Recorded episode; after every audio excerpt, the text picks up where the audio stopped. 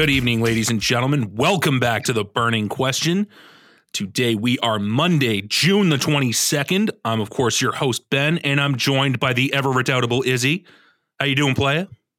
Great. That was that was a good adjective. Redoubtable. Redoubtable. Absolutely. That's the word of the day. So Izzy, I'm going to call on you in about a minute to come up with the definition while I finish off this here intro. And today, Sure. welcome to episode 3 of our health and fitness oriented podcast mini series.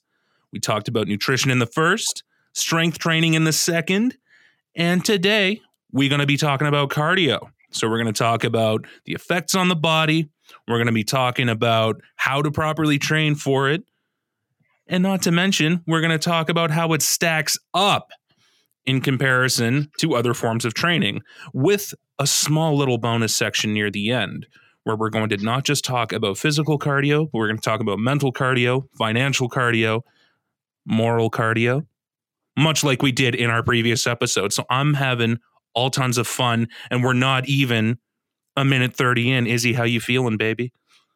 I'm great, but I do want to define. I do want to f- define redoubtable because Redoubtable. Word I of don't the day. thank you for. Yeah, you know what? It's We're going to be doing that from word. now on. We're going to be doing that. Word of not word of the Word day, of word the of the week. Word of the week. Redoubtable. There's a silent B in there. Redoubt. Yeah. Redoubtable. Comes from the French redoutable. That's right. And it's an adjective, and it means referring to a person, a formidable person, especially as an opponent. Synonyms: formidable, awe-inspi- awe-inspiring, fearsome, daunting, alarming. See, I got to dap my boy up. That's beautiful. Wow. My boy's looking out. My boy's out here looking out for his boy. I'm here. I'm out here looking out, and trust me, I don't need no thes- thesaurus.com to help me out. Straight up. You Straight pulled up on your boy. Up, pulling up. You pulled up on him. bro. Like I said, mental mental cardio. You got to keep right. it fresh. It's in muscle like anything else, and you want to make It sure that not that it's not just strong, but it's conditioned. You know what I mean? Absolutely. and I want and I want to I want to say this right off the bat, especially. Um, of course, we're not a political show, uh, and we're not sponsored by anybody. Uh, so please don't don't come at us with this whole oh like what what's the politics of cardio, fat shaming, anything like that. We've already, we're going to discuss that later down the line anyway. Right now, we're, we just trying to we out here trying to have some fun on Discovery That's right. So, let 'em know, uh, but no, but no, no, no. So here's the thing. So, um, excuse me. They gotta know. cardio but but here here's here's the thing though. Like cardio and conditioning we're going to be using kind of interchangeably because it's very very important. And i think that one one aspect that we didn't necessarily cover in our strength training uh, episode which we had last week is the fact that it's very important to keep a muscle strong but equally as important you have to keep it conditioned properly. Because there's no sense in you being you know strong like tractor in order to have the efficiency of a fucking cabbage. Like you want to you want to make sure that you're not only strong but that you're actually Straight able to use that strength and have endurance to use that strength for longer. So that's that's probably what we're going to start off with as well like dude, cardio as conditioning. What are, what are your thoughts playboy? I mean you're the you're the personal trainer after all. Because imagine, dude, it's a great point you make. And and you know, picture this. Picture this. You're you're some strong ass bodybuilder guy. All right. Yep, You don't really strong like compete. You don't- tractor. you don't- strong like tractor. You don't compete. So you're not making you're not really making uh, any money off of this. Mhm. Um, and then, and then one day, your buddy asks you if you can help out with some construction work. All right, like, like like your buddies do Like your buddies do, and then you pull up, you pull up, you pull up with that thing with your pipes you pull, you pull up with your pipes, your, you know, insane Uh, back spread your huge pipes, but they're obviously super non-functional, not conditioned, as they say. they're just like two start- fucking tubes of concrete Exactly. And then you pull up, you start doing work, and you gas out after 15 minutes. What do you do then? Your buddies are looking at you thinking, you know, we thought this guy was going to pull up, you know, you know, shake things up, really get shit done out here. And then complete opposite happens. If anything, you did worse than if you had never worked out because all that blood's going to your muscles and you hmm. gas out five minutes in like a pussy. Well, see, that's that's the thing about conditioning, right? Imagine when you if you're building muscle again, you're imagine you are just stacking this massive slab of concrete, right? And you're wearing that on your arms. Let's let's just use the arms for an example. Now, sure. you just have slabs of concrete and imagine, you know, just a rectangular a 3D rectangle for both of your arms, right? Mm-hmm. Try to mm-hmm. pick something up with that you might be able to the strength is there but again like the it's really really difficult to do and it's well it's difficult to do you know for an extended period of time now what cardio and conditioning does is that it sculpts that concrete to make it more efficient so the strength is yep. still there the structural integrity is is still there but the muscle is actually able to perform for much much longer so that way your body isn't isn't you know distributing its blood only in well one said. place. No, but well I mean, said. but I mean that that's the way that it is, right? I mean, it is. It is. Like we're talking, we're talking like fitness in and of itself is not just a. People like to say it's a like, like the progression is like a pyramid, and in some ways that it is, but it's actually not. It's a it's a symbiotic relationship between all three between three aspects, which is strength, your cardio, aka your conditioning, and your flexibility. Now, all three of those conditions need to be satisfied if you want to be considered fit. And the reason That's for right. it is, especially, it's like we just said, you want to, you don't want to pull up in your Aston Martin V12 Vantage, looking like you know some synthol injected fuck from Russia. No offense Never. to all my Russians out here. Um, but again, and then like you're you gas out after like what five minutes, and you're like, yo, yo, I took too much creatine, bro. I need I, I need to I need to drink like eight liters of water right now. The rest I need of the to go get my gonna look at you and be like, what the hell? For real. You know and you know what? Is people, you know, it's important not to confuse cardio uh, conditioning and cardio and and all that with just being skinny and having the ability to run a marathon or having the ability to run a 5k in 15 minutes. No. Yeah because they've gone too far the other way. That's right. Yeah. Is you got to look at you got to look at and this is the best example i can give you got to look at the strongmen and the way they mm, train. Yeah. They are the epitome of muscle endurance. These guys are pulling yeah. planes they're pulling 18 wheelers. These guys are Atlas carrying Stones these guys are carrying, yeah, uh, Atlas stones. These guys are carrying weirdly shaped objects for you know hundreds of meters. They're squatting cars. They're squatting cars for well over fifteen to twenty reps. You know. Well, that's the whole and, point of a strongman. They have to like they have to see how many reps they can do or complete it in a certain amount of time. Exactly. That's mm-hmm. why strongman strongman is is is you know, people compare strongmen and powerlifters all the time, but really, no. it's it's they're polar opposites. They're really polar opposites. Uh, powerlifting is very much explosive.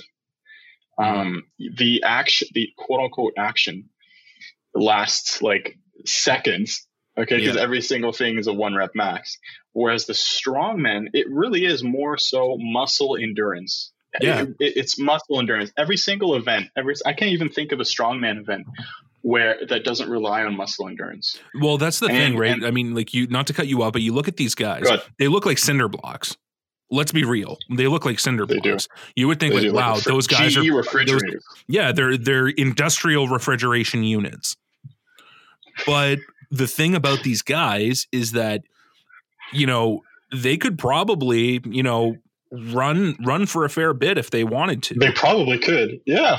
And, and the thing is, is like, that people like, and you would think, okay, how does a six two, almost four hundred pound man, how does he have that much stamina, that much endurance? Because they certainly don't look chiseled.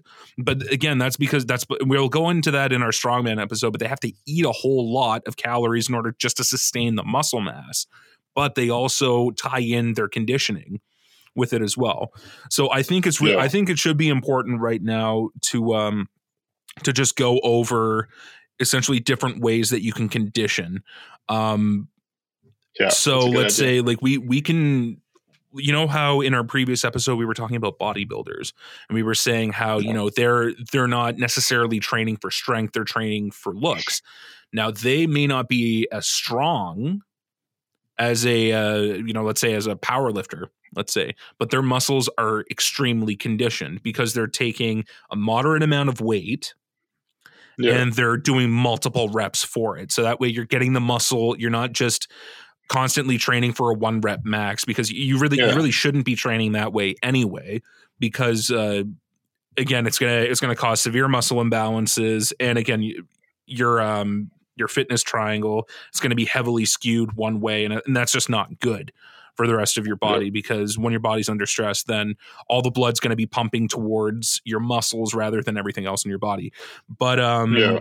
but the thing about that is is that bodybuilders are very very conditioned and that's why you see you know that's why they look so shredded not to mention the fact that they do take diuretics and you know to expel most of the other water but even even before they start cutting their muscles are extremely extremely Yeah. conditioned because that's the way Mhm. that the majority of them train they train a Yeah. moderate amount of weight like low to medium weight but a very high rep count. And again that's that because that gets your heart rate up. It's it's essentially essentially all it simulates the feeling of running except you're lifting heavy things. Like try like, like just just for the viewers take a um take a five pound sack of potatoes or 10 pound if you if you think you're you're that strong.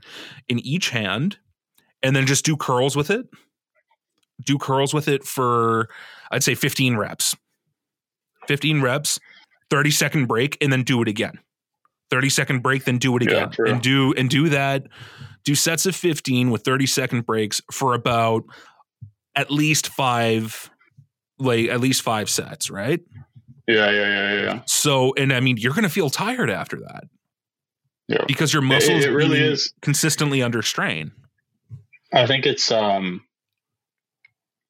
it, it's I don't think I know this because I'm looking at a cool little table diagram here, Yo, which I'm me, actually going to share with you. link I'm me, sharing bro. this with you right now. I'm I'm about to. Um, link me bro okay, I sent you the thing. be my Um, princess zelda So- and link me There it is. Get linked. So yeah. cardio it is you can easily measure what kind of exercise you're doing. Aha. Just by look just by looking at your heart rate okay? Yeah. your beats per minute your bpm Mhm. and um, you know the diagram that we're looking at here it even it breaks it down by age. I'm not peeing guys. And no problem. Breaks it down by age. And and so the way the way the way it's the way it goes is you have you have moderate activity which um, i would i would classify uh, uh, weight training any kind of weight training in the 8 to 12 or no no no in the 0 to 12 rep range i'd classify that as moderate activity but what what kind of uh what kind of weight are we wait, wait. I actually, I would, I would, uh, anything between uh, one to five reps. I would call that moderate activity. Okay. yeah yeah i would agree Anything, anything between five to like fifteen, maybe even five to twenty, and that's a little, that's pushing it. That's under. I'd classify that as weight weight training. Mm. like weight control like fat burning Wait, yeah, the yeah, what they have is weight control. So the way they have it broken down is you have moderate activity, which you know, if you're a 25 year old, if you're a 25 year old and your heart is beating at 98 beats per minute, you are taking part in moderate activity. Okay. Mhm. If once your once your heartbeat hits, so you're 25 years old, keep in mind, once your heart your heart rate hits 117, 117 beats per minute, you're in the weight control category, yeah which is what they're calling weight fitness training slash fat burning. Mhm. Um, which you know that's misleading. I can't. Fat burning is retard. Like yeah fat we'll, burning we'll is go into completely that independent. Yeah, we'll go into that. But just as a quick side note, like fat burning has nothing to do with the actual exercise selection. Fat burning has to do with energy and uh, purely. It's just purely. It's just thermodynamics. You don't even have to actually. If you're if your energy management day to day is spot on and you're eating in a caloric deficit, you don't even have to do cardio in order to fat, burn fat. Anyways, that's a that's a different discussion. Okay. Um, and then if you're if you're so you're 25 years old, your heart rate hits 137 beats per minute. That's when you're that's when you fall under the aerobic. That's what we're talking about today is cardio Mhm. slash endurance training. You fall under that. And then what we were talking And about before in our previous episode. No, no, you go ahead. Uh, we were talking about why do they have anaerobic here as as 156 beats per minute? Hardcore training. I think they mixed that up. I would You call think? that. I wouldn't call that. Yeah, anaerobic. What?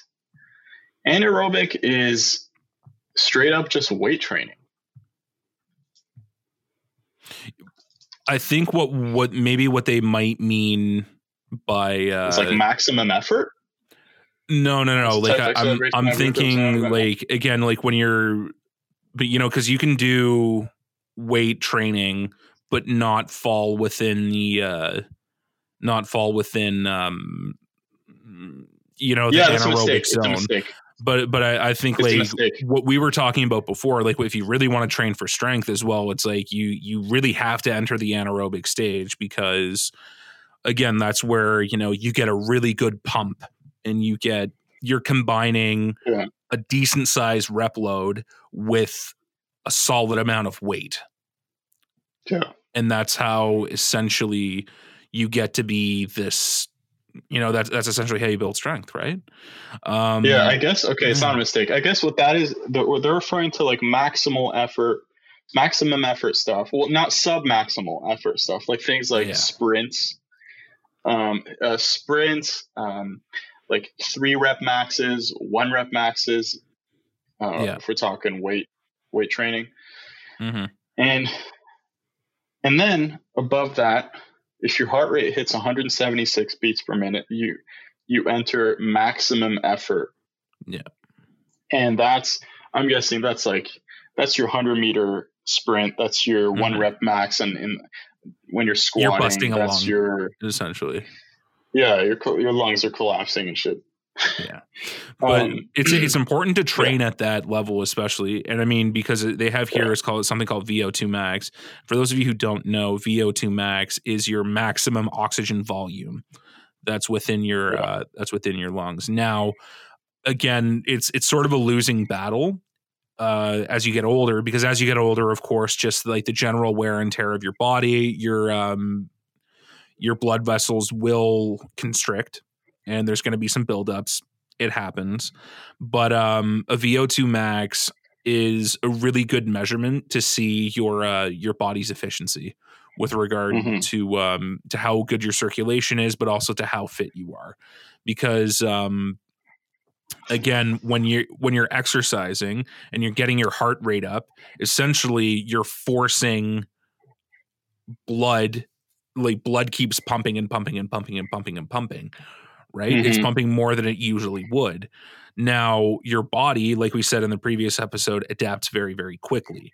So when you're training like that for a while and you're and you notice that you know your your body notices that it's in a constant state of an elevated heart rate well what's it going to do? It's not going to put more plaque in there. It's going to say okay no i got to make sure that i keep these that i keep these blood vessels dilated enough so that way you know because i don't know when's the next when's the next time that i'm going to have an elevated heart rate.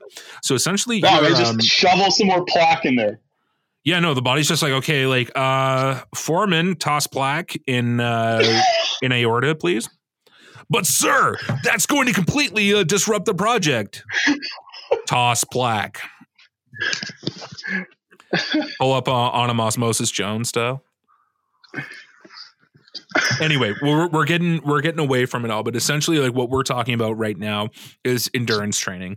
And endurance training can be broadly um can be broadly categorized that you're working at essentially you know 70% of your maximum heart rate Yeah. I'd say, I'd say that's that's pretty fair so like you're you're putting in a decent amount of effort Yeah, and I was wrong. So the way it works is like aerobic. Like if you're if you're doing cardio, anaerobic you only ever sustain anaerobic level heart rate an anaerobic level heart rate for you know 30 seconds tops and it's yeah, when any, anything doing, more than that is is dangerous.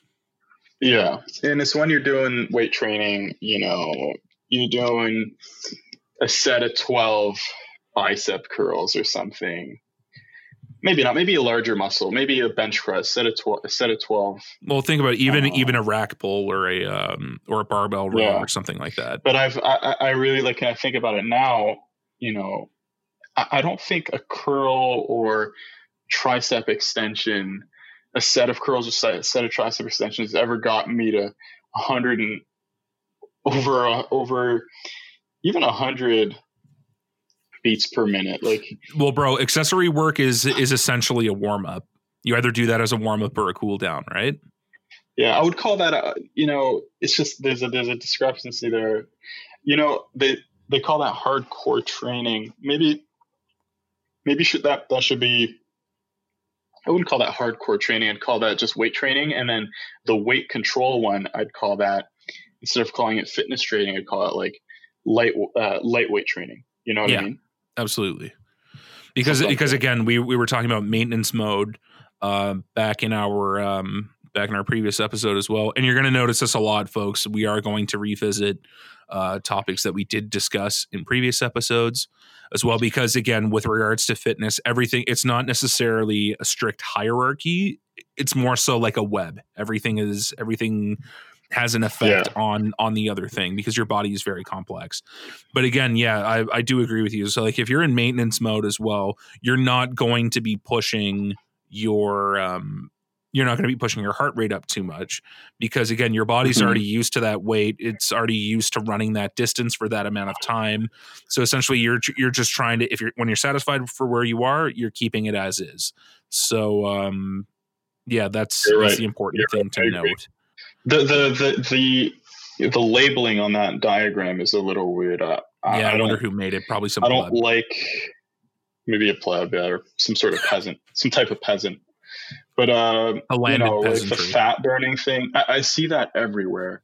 People saying things like, um, you know, tr- uh, the stationary bike is such a great fat burning tool. No, that's No, not not how it works. It's not the actual. It's not the Yeah. exercise itself. Matter of fact, I've done uh, a couple of years ago. I did a cut without even doing any kind of cardio training. You, know? you just say it's you just ate for a calorie deficit right That's right. I was just I just restricted my calories enough so that at the end of the day I was in a deficit. Well, I, Um, thi- I think no that's that's the problem exercise. with it. That that's the problem with it is that you know if when people when when you hear the word cardio, most people think running, swimming. You're on the exercise bike. You're doing you know an aerobics class or something like that. Essentially, Yeah. what th- what those exercises do, they're not um they're they're mostly not building any muscle for the most part. Nope. Um, the thing is, is that once when you do those types of exercises, you're essentially putting your body into a calorie deficit. So what that let's say if you um, you know you're you do how how many calories on average do you burn when you're uh, when you're doing you know uh, when I'm on the bike, when you're on the bike 30 minutes. I can do 30 minutes. I could burn five to 600 calories. Okay, so let- let's call it 500. Nice, e- nice, easy number. So let's Yep. say your maximum caloric intake, so the amount of calories that you need to sustain your body's function is how much is it for men? 2,500 to 3,000? Yeah, probably something like that.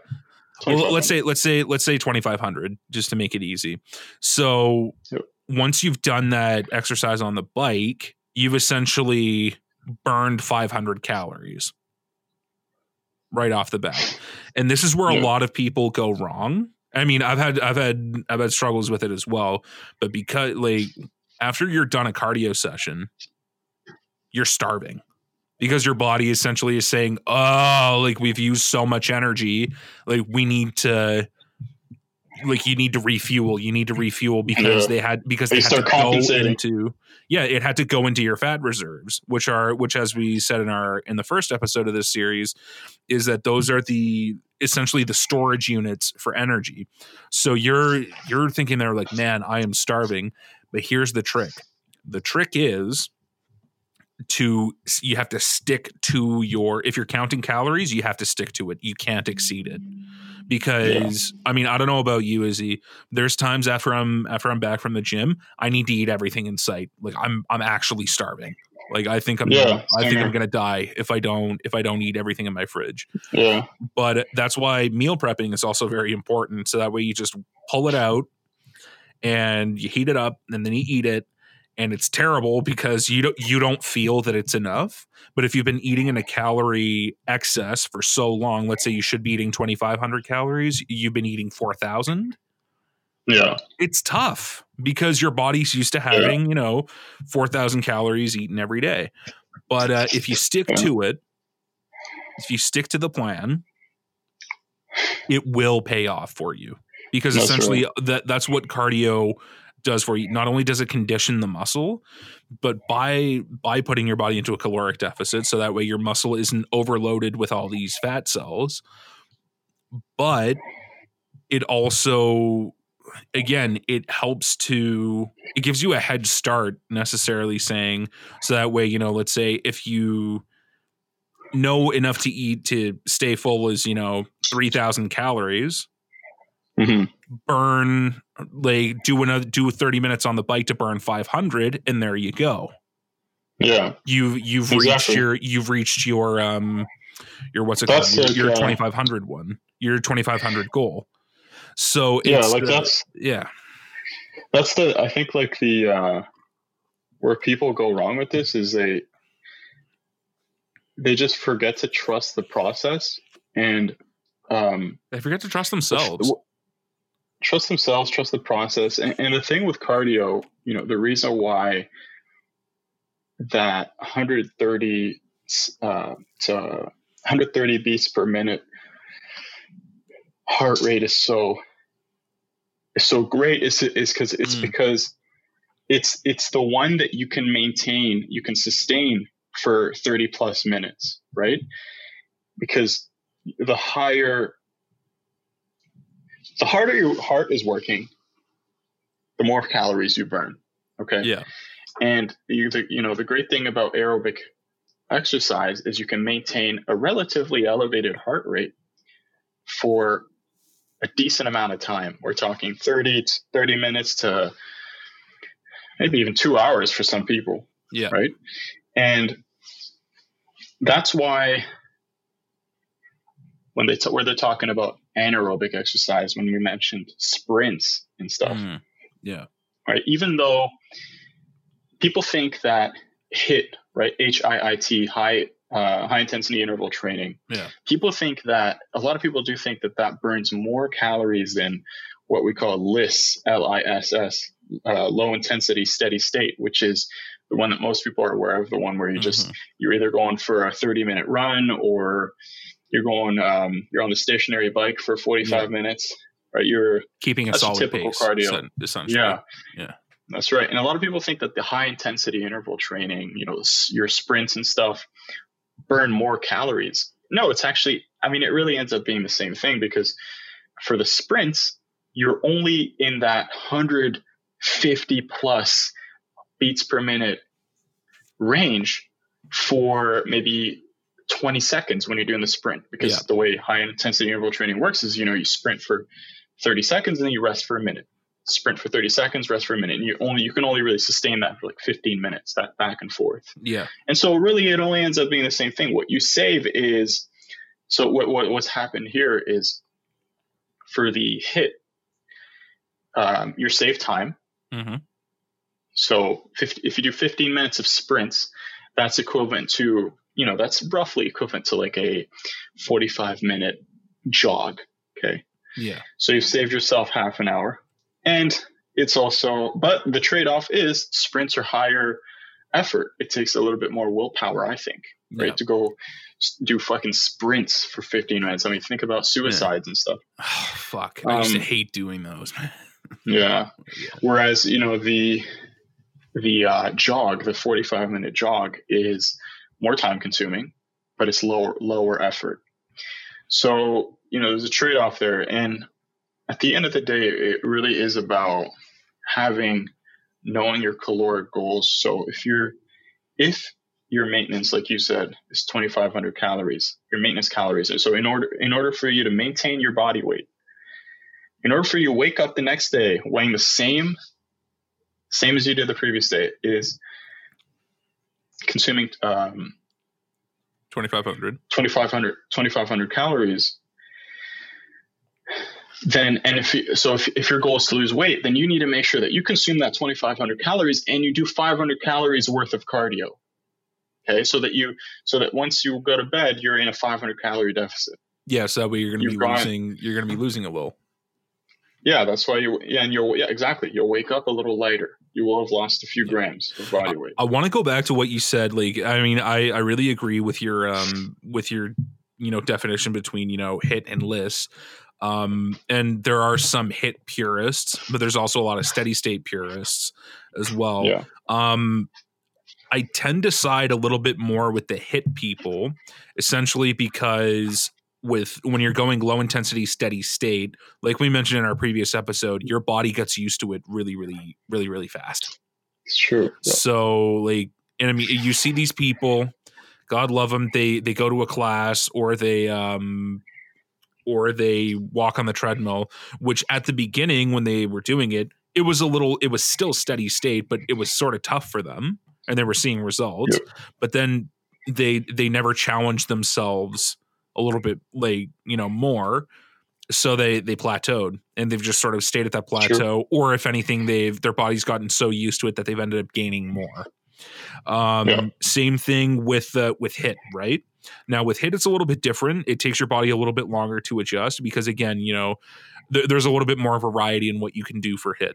So you can do sled pushes sled pulls. You can do a kettlebell workout with it. You can do uh, suicides like you said um, you can do bike sprints uh, you- like there's a var- parachute sprints Yeah. as well. You, there's a variety of things that you can do with um with regards to HIIT. But the thing is is that Yeah. if you if you exclusively do HIIT your body's still going to adjust to it. So Yeah. you know what i like to do? That's why it's important to mix it up.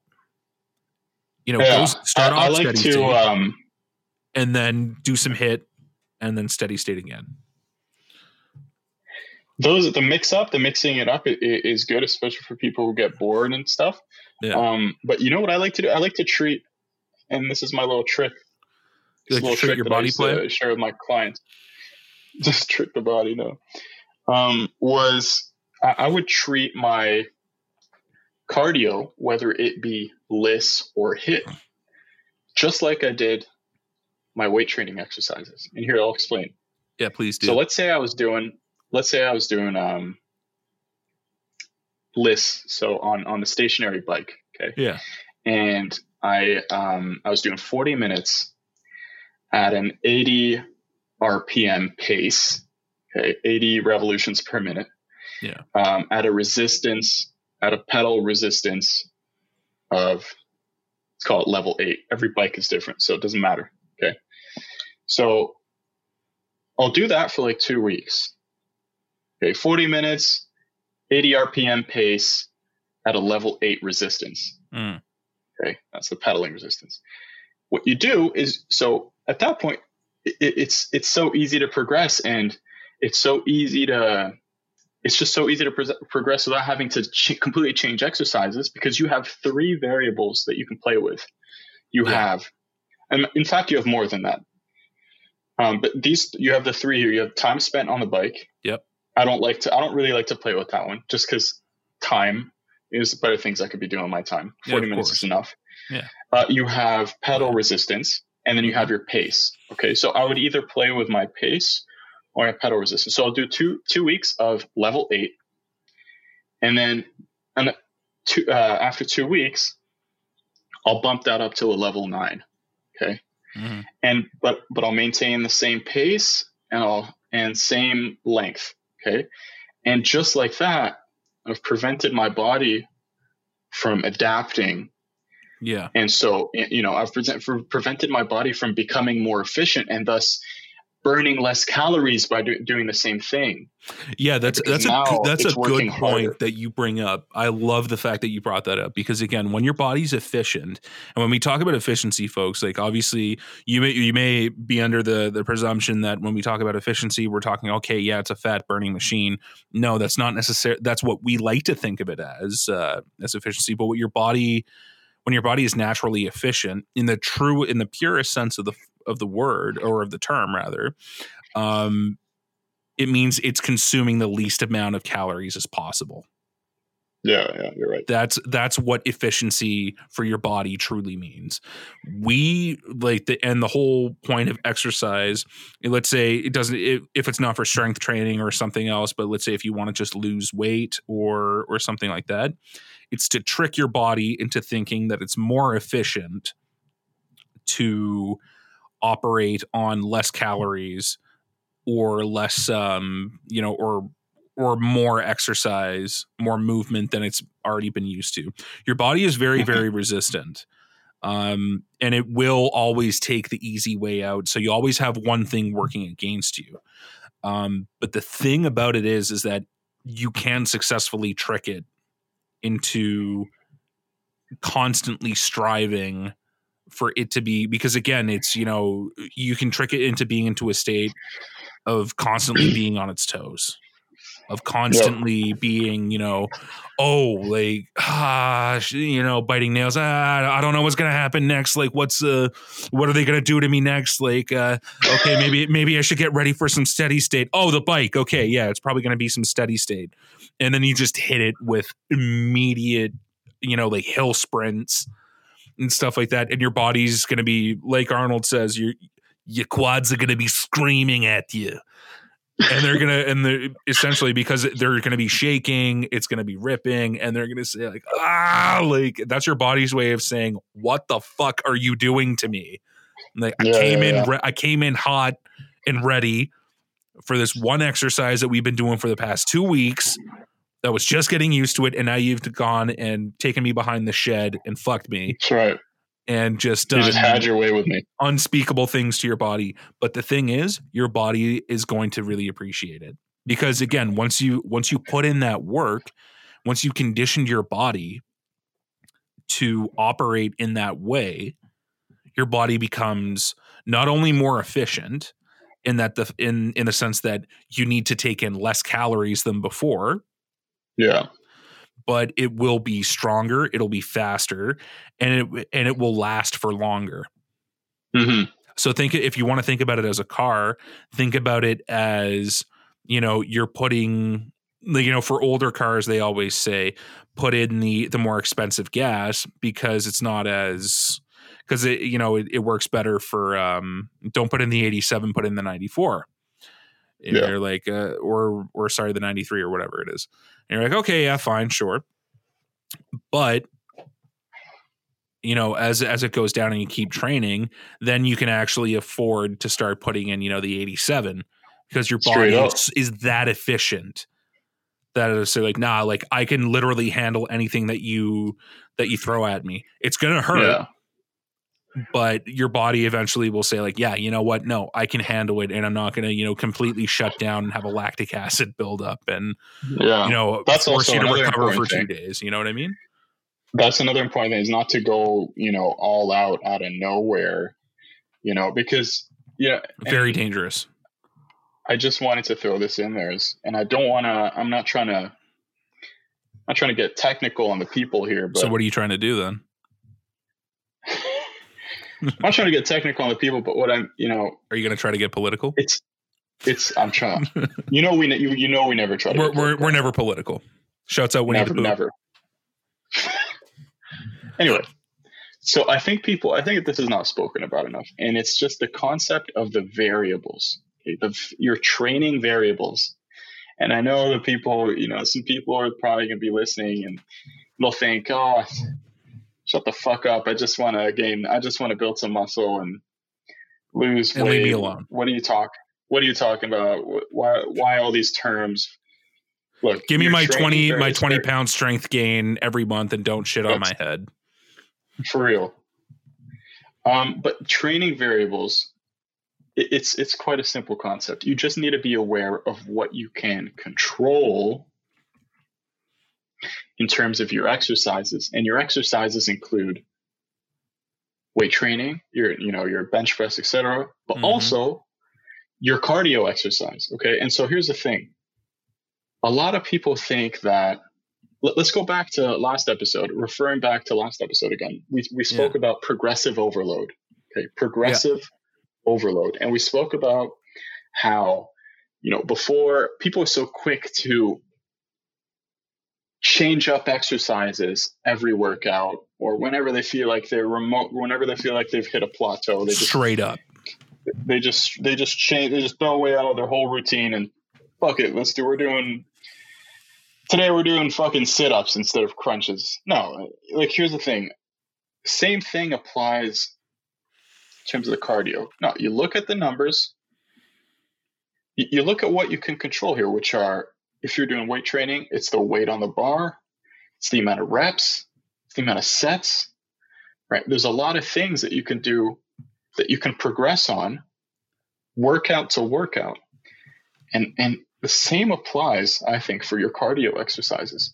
If you're hopping on the bike you feel like your body's getting uh getting kind of used to it as i say quote unquote used to it okay?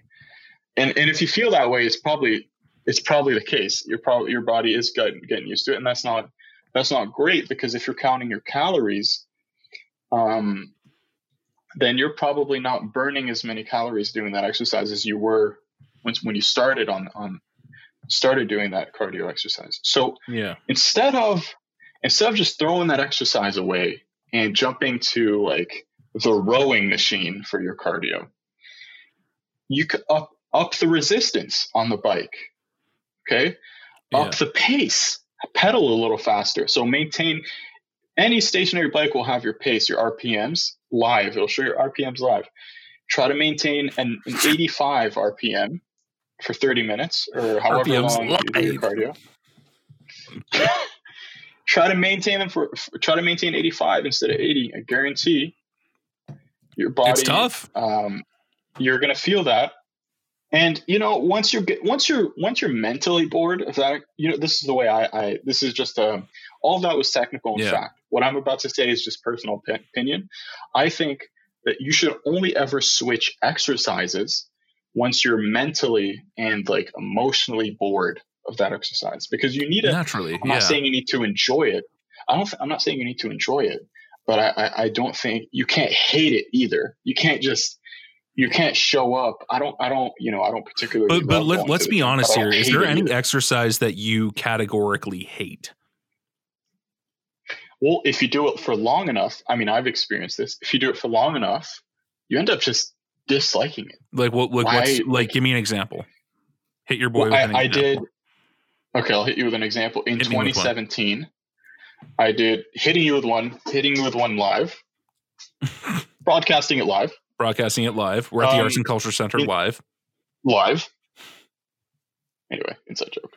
Um, so in 2017, We're actually I did live. a cut You did a cut. for real. I did a mini. Uh, I did a bit of a cut. Okay, I did a. Okay. Uh, actually, I did a recomp. I did a recomp. Um, and again, getting technical on you people, but um, should I even explain what a recomp is? A recomp is Just a little bit, bro. only way For the people. just it's it's the only way of gaining muscle and losing fat simultaneously. That's what they call it, recomposition. Okay. Yeah. You're essentially really becoming an alchemist to your body. Sure. You're Pronounced it's a very slow process. Pronounced sure. My apologies. It's a very slow process. Naturally. Um, but I I quite enjoy it, and I, am still recomping to this day, just not as intensely. Um, but I enjoy it because I don't have to count calories. I just eat, so I'm satiated, and I know that I'm just slowly gaining muscle and also losing fat over time. You know, uh, a more efficient way of doing things would be to go going into what they call gaining phases, gaining and deficit cycles. Okay, so Well, yeah, where you You where you know, bulk don't- and cut essentially. Bulk and cut. Yeah, I just didn't want to use those words, but those are the words. Um, you go, you know, you're like you're in a caloric surplus for three months, Yeah. training intensely, and then you go on a caloric deficit for three months after Mhm. that, and then repeat the cycle. That's the most efficient way of doing of of building muscle and keeping and staying lean as, Yeah. as well. But so what I did in Lean like a 2017 chicken breast. Like a goddamn chicken breast, dude. Peeled, diced to the socks. Julienne. Like I Out said, more shredded than a julienne salad. Juju. Now listen, Juju on that beat. Juju on that beat. Oh, that's an oldie. Okay, Yeah, Juju on that beat. 2017. I, I did a I did an intense recomp. Okay, let's like, hit me with the play. Come on, you're you're you're Okay. dancing around the point. Shut up, bitch. Um, it should have been you a- fucking pleb. Say that one more time, you little fucking slut. Shut up, bitch. Wow, you fucking Now fag. listen. Let's go. Do you want to hear the recomp story or not? Well, can you fucking get to it? That was a side note. Okay, I had to tell the I had to hit the people with the side note. They needed. My Uh, I God. can't. I can't be using. I can't be Jesus Christ, what are you trying to get? Are you trying to like get to Beijing on foot? Like, let's go. I'll crawl to Beijing if I want to, fag. All right, whatever, bitch. Keep going. You love it. Okay. Um, so okay, I, I recomp. I want to take a little side to- note, not to cut you off.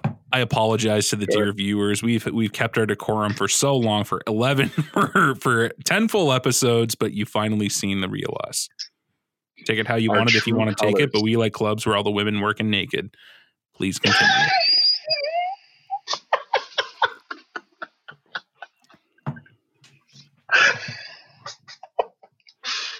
okay, dude, sounds good. Um, I recomped in 2017. Okay. Mhm. And I did so from January all the way to December, 12 months. And so I, that entire time, I was committed to doing an hour of weight training. I was doing upper lower routine, Yeah. heavy, eight to six, uh, six to eight reps. Mm. Um, uh, and followed by, this was four, four to five times a week. And every single workout was followed by 45 minutes of cardio on the stationary bike. Okay. Solid. and I did that for a year, twelve months straight. And by by month like ten or eleven, I was so done with this stationary bike. Mm. I I remember I remember just genuinely dreading the end of my weight training of my resistance training of the resistance resistance training portion of my workout because I knew that that stupid bike was waiting for me and and so I ended up um, what that that led to me basically dropping cardio for like a year Mm. and uh it just made me hate cardio because exercise I just- Naturally, I you're you're to it. doing it. all the time. It's like Conan the Barbarian pushing the grain wheel. You you hate That's it. right. It's exactly that. Mm. But I just look. This is what happened. I stuck to that exercise for way too long. Okay. I'm surprised you didn't switch it up. I, I should have. Yeah, but I I would have switched it up had I had I done so. You know, once I was sick, once I had started getting sick of it, maybe six months in, not Yeah. even just three months. Dude, in, I would I would have it up, said like, man, eight weeks in, switch it up. Yeah, maybe. Maybe, yeah, maybe that's what I should have done. But um but like anyway, so that made me I stuck I stuck with it for way too long. So that had me hating cardio altogether. Okay. And so I ended up dropping cardio for like a year. Mm. And um but yeah, that's that's the that's my that's my hating cardio story. Yeah. Well, I mean, listen, I hate cardio just to begin with. I mean, uh, we're not made to run anymore. Everyone, everyone, I did evolutionary biology in school. Everyone's saying, okay, our bipedalism means, for those of you who don't know, bipedalism is the fact that we stand on two legs instead of four, like uh, like a bunch of other knuckle draggers. Um, but uh, I'm talking about gorillas in case anyone is in case anyone wants to you know make some connections that aren't there um so but essentially they're saying oh yeah well it's great for locomotion. I'm like okay wait hold up. Then how come the fastest animal on the fucking planet is on four legs? So wrecked immediately. They didn't have an answer. Um and i said again you like you you really need to consider it's like and the, the but the, here's what they hit me with. They're like oh we're not built for speed. Um no no no, no like we're built for endurance because we had to track our prey. I'm like okay fair enough because i mean if you look at an ostrich as well an ostrich only has two legs they're fairly fast but again you look at you look at the an ostrich's legs the like the locomotive capacity on an ostrich leg is phenomenal. Like they're like they're equivalent to our thigh Yeah. is f- Wow. phenomenally developed. Ours isn't. And the thing is, our if you look at all the animals that are super fast, their heads are very small. Our heads are essentially too big to be aerodynamic, right? Which is why you know Mhm. great feats of running are, are done anyway. The point that I'm trying to make, and not to not to take up too much time like you did with your story, um, Wow. is the is the sense. Shut up, bitch. is that um, is the is the fact that again, like we like running in and of itself. Let's talk about how terrible it is. You remember Mr. Ross, our um, our chemistry teacher? This I guy, do. this guy was was a runner. He ran every morning. He loved it. Uh, but this guy actually had to get cartilage injections into his hip and into Right. his knees because when you run Probably shin splits too too. much. Yeah, it- and when you get shin splints, but like if you run too much, you actually eat away at the cartilage, and once all that's eroded, bone True. is grinding on bone. It's terrible, which is why you shouldn't be running to begin with. Swimming, on the other hand, I think is a fantastic form of cardio. Um, except you have to be very careful about that because it can lead to shoulder problems. Essentially, the point I'm trying to make drown. is that is that anything in excess is bad. So if if I were you, and I mean, of course, hindsight's always twenty twenty. Haha, we're in twenty twenty. LensCrafters make that make that in your ads. Right. Um, Correct. yeah, well, I'm a one man marketing station. Get at me. I'll at your boy. Absolutely. Anyway, the point that I'm trying to make is that you know, let's say you do the stationary bike for uh, for eight weeks, right? Or let's let's even say three months. You have the willpower. Switch it up. to tie and Ari. switch it up. Go for a run. Yeah. And then after three months, you'll get sick of it Yeah, right. because naturally, like I mean, the, even the runners, even the people who run, they're like, "Oh my god, I love to run." They don't actually love running. Um, bullshit. go, uh, go They love the feeling afterwards. They love that endorphin. Man, the endorphin rush though after after a good cardio They- session, I will say this: I hate they love. cardio, but the endorphin rush after it, it's like you feel like That's you've actually accomplished something. Like you've actually accomplished something. You feel real. that you are like it, it is such a high that I can't even describe it. And I mean, you know, I'm Mhm. speaking freely here. I've taken a lot of drugs. Um but I mean, as short as it is, that endorphin rush after after you're done a really good cardio session, it is potent. If someone made that into a pill, trust me, it would it'd be selling like hotcakes. Cocaine wouldn't even be a thing. Correct. No, I'm serious. Because it, because again, like and and again, we uh we we have to consider why is it that, you know, let, let's let's dovetail into cardio fanatics because I think we we sort of touched on, you know, strength training fanatics for a little bit uh in our previous episode, but like cardio fanatics as well.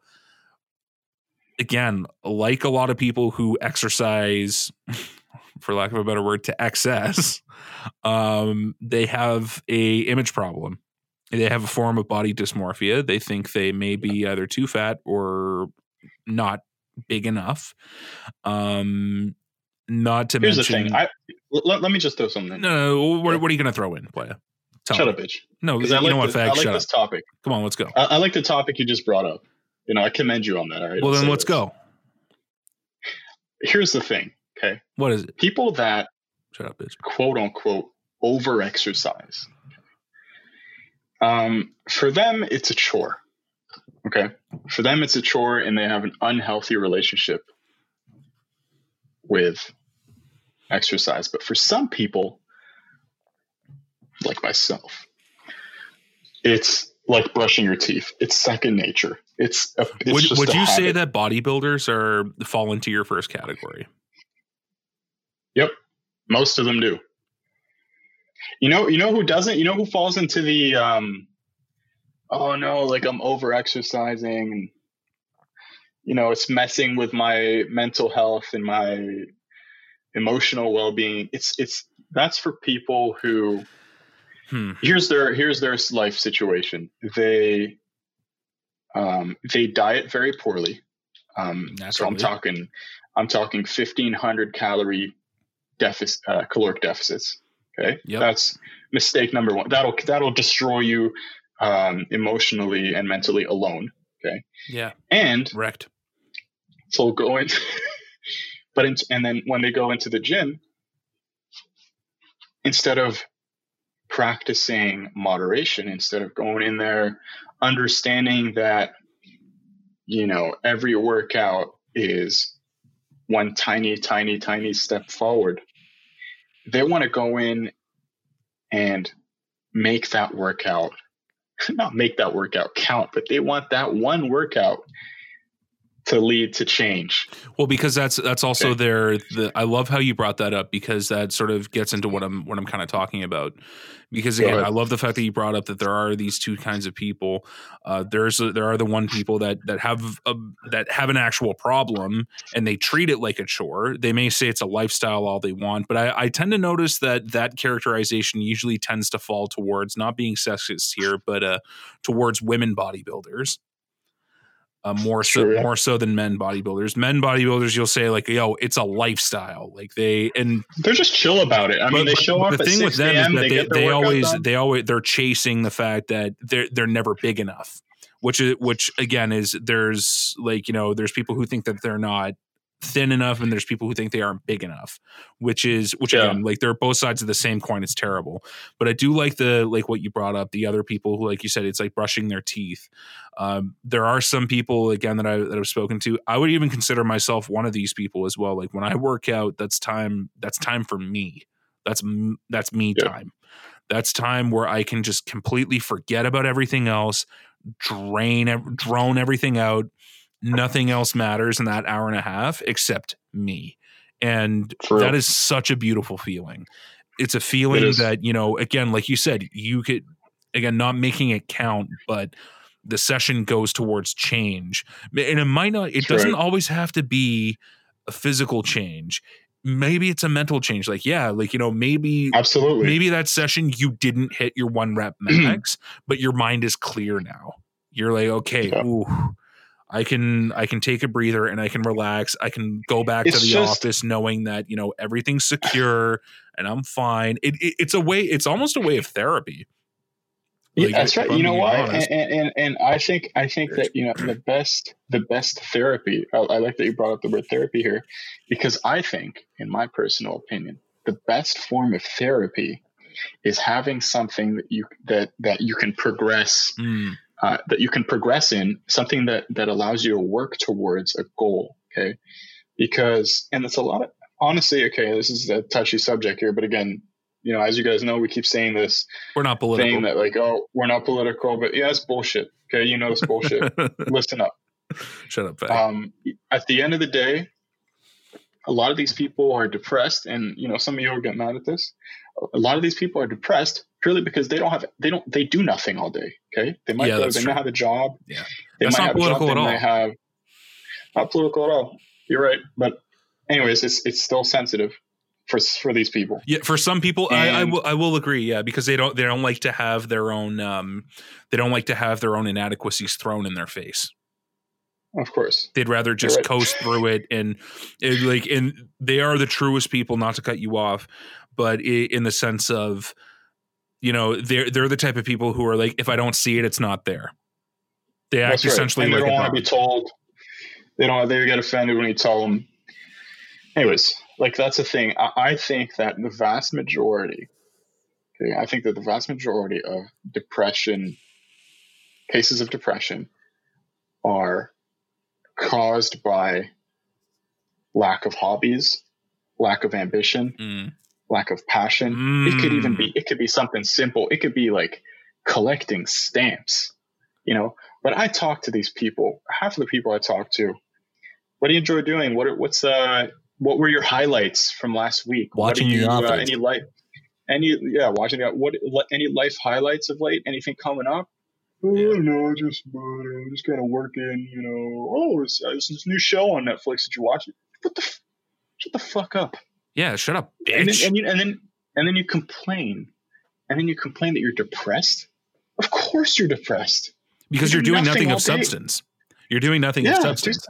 And, that, and, that, and let's, that's get, let's, let's do something substantive. that that's the problem with our society right now. And again, like this is you know again, we're, quote unquote, we're not political. This is where this is where this is where no no no. This is where we get to the segment where we're going to talk about moral cardio. Is in the sense that you were you are going to be confronted with situations in your lives, and I think that this coronavirus is a perfect example to talk about this. You know, we have governments that are that are locking us down. We have you know these massive restrictions in place that aren't natural for us. And yet people are just walking around like Hindu cows saying, yeah, you know, we're going to listen, we're going to do this, we're going to do that. I'm not saying be disobedient, but I'm saying stake out a place for yourself because this is, Yeah, and again, this is where the moral cardio goes in. You know, like, know thyself, as Aristotle says. You have to continuously strive. Like, life essentially is a massive cardio session. You're constantly pushing the limits you're constantly trying You're to right. train to to break ceilings. And everyone talks about this whole oh there's a glass ceiling for this group and for that group and then for for everyone else. No you know what's great about a glass ceiling? Glass can be broken. Right? Yeah. so smash through Yep. it the fact the reason the reason of the matter is is that you're not sm- the reason why you're not smashing through it is because either one you doubt yourself or two you're not strong enough now the second one very easy to fix. You meet through a pa- if you meet a pane of glass that you can't shatter train train train train and then you smash the next two. The first Yeah. one if you doubt yourself you're just you're done right there like you can't be doubting yourself when it come when it comes to situations like these and dovetailing and actually rather building on your point saying like people are doing nothing of substance it's almost as if this whole situation that's going on in the world has given them license to just drop everything to drop their and training. continue and do more or nothing. Yeah, Do more do more nothing. nothing. They're going to drop their they're going to drop their workouts. They're going to drop uh, you know their uh, you know their financial cardio, which is making money, making their money work for them. They're going to drop Yep. their moral cardio and essentially just be like, oh yeah, let me just become this slob that you know degenerates in front of the television. Dude like when the television first started coming out what what is it that they were saying? Don't watch too much of it. It's going to rot your brain. Now we have an entire Yeah. we have three generations gen z uh, well gen z the millennials and gen x who have been weaned on television and look Yeah. at the world now we have we we are surrounded by chronic underachievement and that is I'll say this: contagious and it's wrong Netflix. Netflix is poison. Netflix is they making Netflix money though is the re- they're making a lot of money, but let me let me say this. I, I think that Netflix I think that I think that it's we really underestimate how we really underestimate the negative impact that Netflix, is having Mm. on mainly the millennial generation. They're it's almost as bad as social really- media i would say. I would equate it with social media. Almost. I would equate it actually yeah, with social media. It's just different um uh different impact. Well i think what netflix has done is it, it so what's what's the most valuable currency? It's time right? And you brought that up. Yeah, Netflix- it's true netflix is robbing people? So and, and they they don't even notice it. That's what's crazy right? Hours hours every day. By the end of the year thousands of hours robbed. Right? Where that they'll never get you'll you never get those back ever. Yeah. It- it's not like it- it's not like you could uh, pause the game restart. No no no but these people right they're okay with having their most valuable currency robbed i'm okay with like okay every now and then you want to get together with the boys or with the girls or whatever and watch some cool movie sure Bro, even great. take a day Um, for but- yourself where you do it. I mean, like I, I've done it. Yeah. I, I did it just yesterday. I watched all three Matrix movies because I wanted to, and I was like, okay, that's great. whoa, I feel like a little weird. And now, and what did I do today? I fucking went out and I did my shit and I, I did all of that. You can't, you can't let a kid consume you. But I love the fact that you brought up that the most valuable currency is time, because I think this builds on to a, to a really good point. Um, I read I read a news article. I think it was by the Canadian Broadcasting Corporation, uh, CBC, for those neophytes of yeah. uh, uh, who are in broadcasting. those of you who are listening to us, uh, because you probably don't know its real name. I'm not trying to, trying to diss on you. Yeah, you know that, that's another right. word. That's another word. Um, but but the thing is, is that they came out with an article and they were saying, okay, like back in the day, you know, 40 years ago, the measure of success was how much free time you had now, a measure of success is how busy you are. Because, like you said, time is a currency. So, if someone, so what is it? Like, I challenge you guys, the viewers, whenever you're talking with someone, hey, how are you doing? Oh man, you know, I worked and then I, you know, I worked out and then, you know, I did, I took my kids to this and then I volunteered at that. No, no, no, no. Yo, you notice how people want to flex about how much stuff they're doing? Sure. That's a problem. And it's just like, no, no, no, no, no. Like, okay, like, why are you intentionally putting that much stuff on your plate? What we're arguing is a balance. I think I can speak for you too, Izzy, when I say this. You want to make sure, like, like your job, your workouts, and your family time, that shouldn't even be factored into the discussion.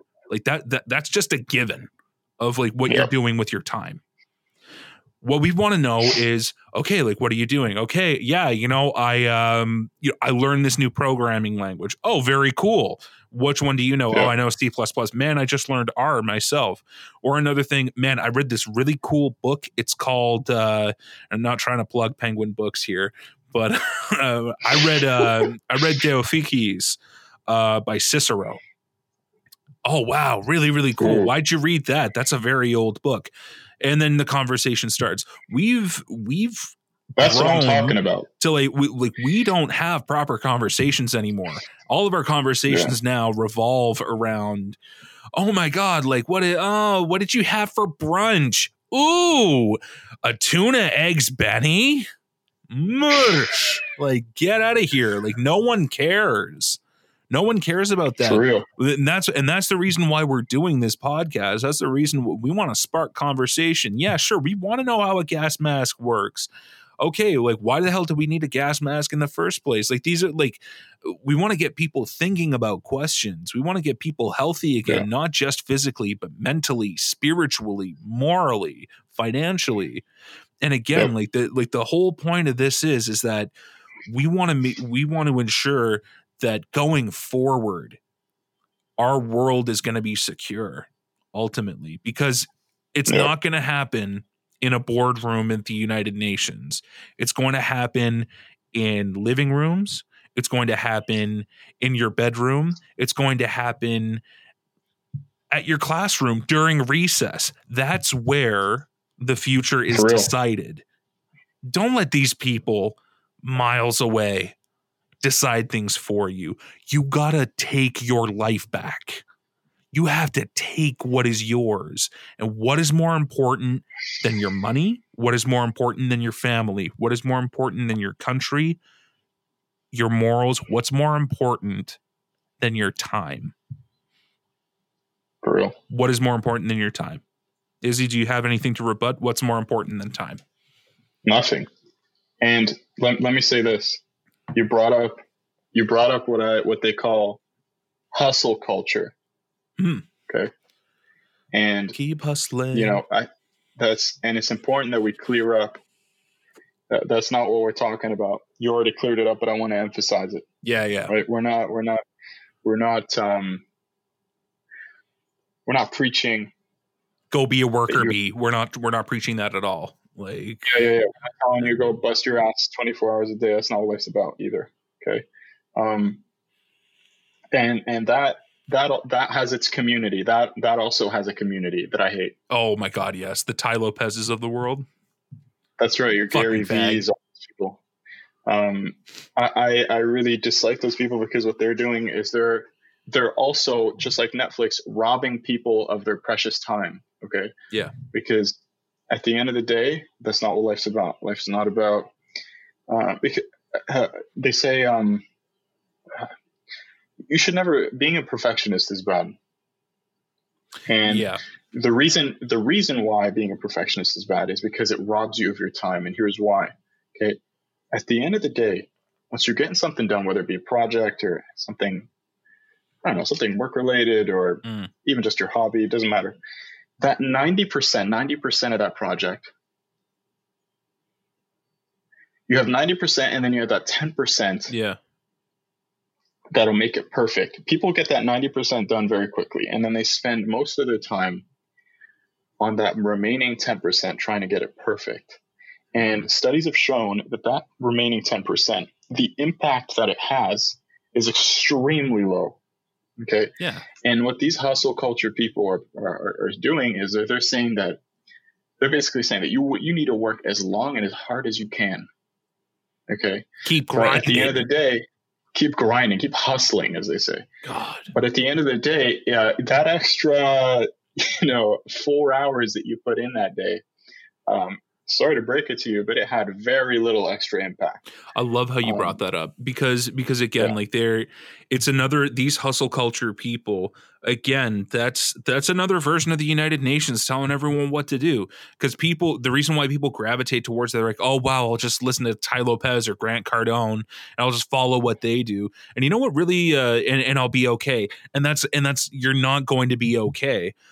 You know, you know what really gets me, Izzy, bro, is the fact that these people who are wasting their time being dependent on other people like how many how many potential mozarts have we lost? How many potential uh you know pollocks how many topic. people how many potential shakespeares? How many potential dag hammarskjolds how many how many pe- how many potentially life change like world changing people have we lost? Not only to hustle culture but just to this general consensus of dependency and this hindu cow mentality where we blindly Yeah. follow routines that we're supposed to do. But not only that, but we take too much on our plate Yeah. of stuff that ultimately doesn't matter. Yep. Like how many have we lost? I don't want to know the figures. And I hope that you and the audience aren't one of those. Because again, I'm not I'm not saying that everyone can be a Shakespeare. I'm not saying that everyone can be a Donald Trump. I'm not saying that an- anyone can be, you know, a Benjamin Franklin type or, you know, a Louis Riel or a um you know, a fucking Gord Downey or whoever. But all, all I'm trying to say is is that like, you know, again, you have to max out your potential in every single every single way that you do. That's the hustle culture. Don't just don't just you know like what they what they're giving you like oh yeah you got to read this book and then you have to pay $200 for this course and then uh you know keep giving me direct deposit of $500 and I'll give you a thousand back. It's a scam. It's a scam.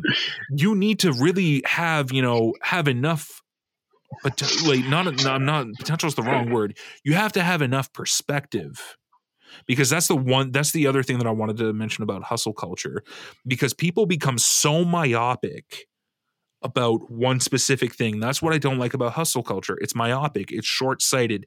It's too detail oriented on this one thing it's like you got to keep hustling you got to keep grinding you got to keep Yeah. just working, working, working, working, and that doesn't work. The old conservative thing, like pull, like if you, as long as you work super, super hard, you're gonna get rich. That's that doesn't always happen. Like Izzy, you Yeah. said, the ninety percent, that's what matters. Think of it as building a house. That ninety percent being the foundation. If you really want to change something, like no one cares about a novel coat of paint on a house that is next to three other ones that look exactly like it minus the color. Yeah. Something that's really groundbreaking is in the foundation. So if you really want to put your perfectionist spin on it, you want to create something unique, it happens in that 90%. It happens in the value Yeah. proposition. It happens in the vision statement. It happens where, you know, instead of maybe building it on, you know, a raised uh, a raised concrete or brick uh, foundation, people actually dig a basement and pour it at a concrete. That's how that's how most houses here are built now. But that's also Yeah. that was revolutionary for the time. People saying like, "Oh Absolutely. shit, wow!" Like, That's a great example. well, but I mean, but I mean, again, and I uh, the reason why I give that example is because I built houses for you know for three summers. But uh, Yeah. again, yeah, it's I just find it completely stupefying how And uh, and how people just uh, will allow themselves to be corralled like cattle.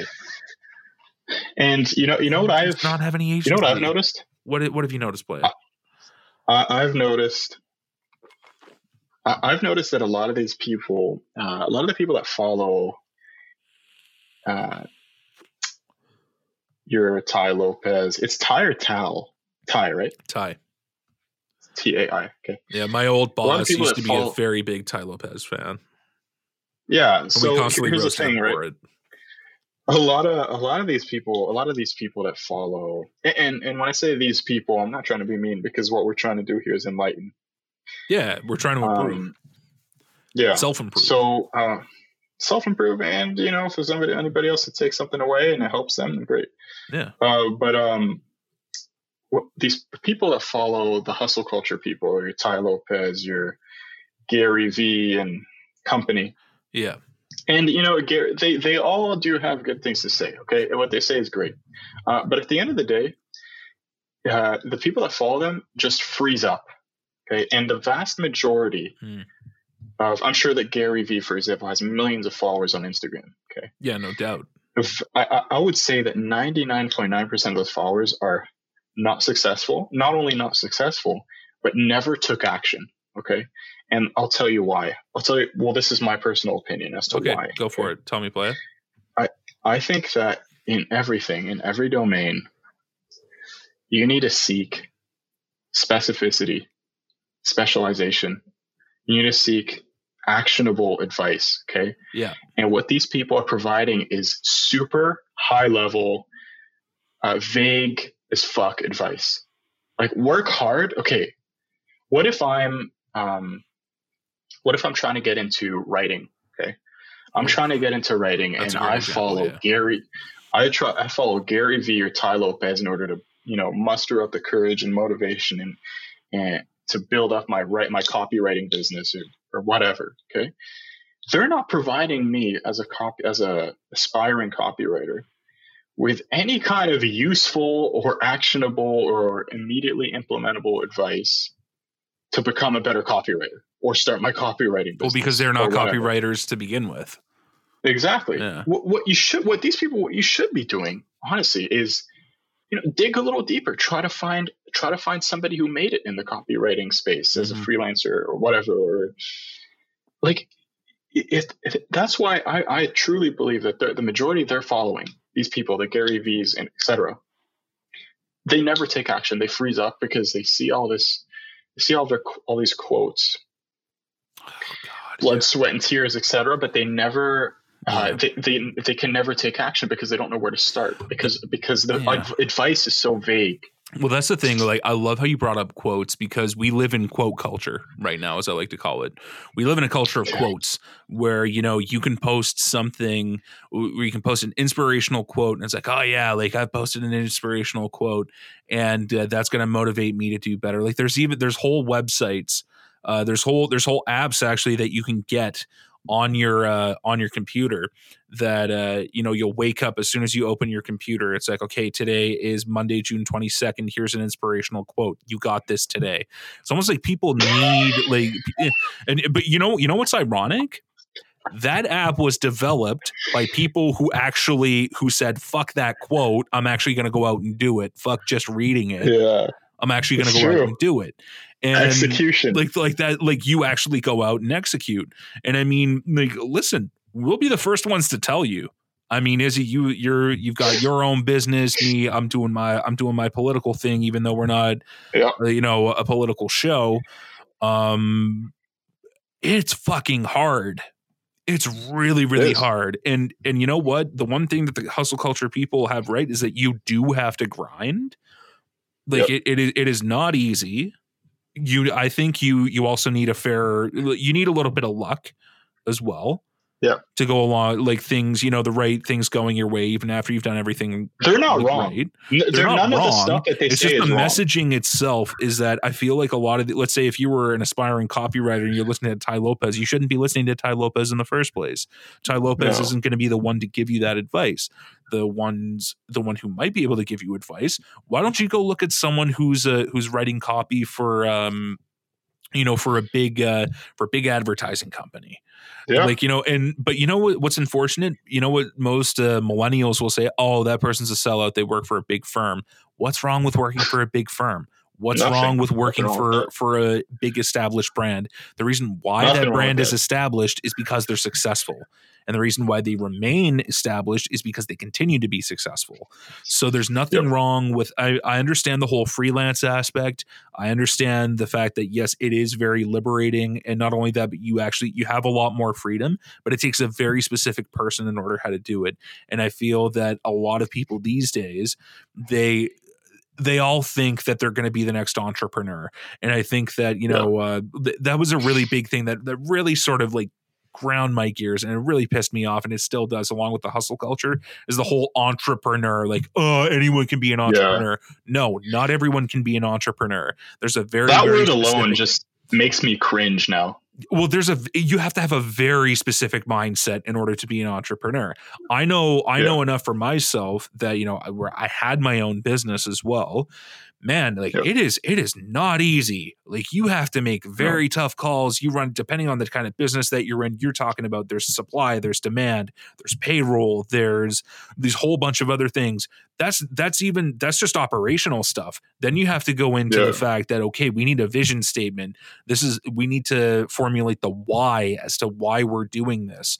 We have to talk to the investors. We have to you know keep fostering these relationships. And it's so much work. But people just think oh yeah let me join the enactus club at my uh, at my university or go to the telfer school of management and immediately i'm going to be the next uh, the next steve jobs. It doesn't happen Yeah. like that.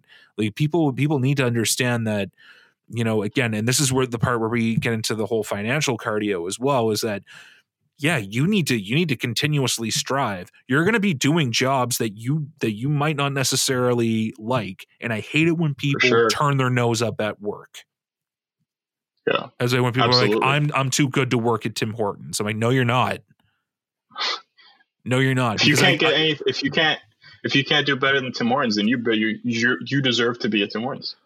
But not not only that like i know like there's some people grinding at tim hortons you know what i mean? Like they made it their their whole thing it might not be to be a rock star but it might be you know what i'm gonna make the most pots of coffee in an hour. And to that i can respect that. I can be like i you Respect. you've you've sort of felt out what you want to be good at. And if like if coffee's what you're passionate about and you and you didn't eh, let's say you know you, you Tim Hortons was your first, you know, high school job and you really really enjoyed it and you want to work your way up the food chain. Man, there's so, there's some people, there's a bunch of people who've started off, you know, in a Tim Hortons branch and are now, you know, like in the in the big corporate offices at Tim. Hortons. There's nothing wrong with that. Like like that's that's the thing that people need to understand is that you're going to be No, successful no matter what you do.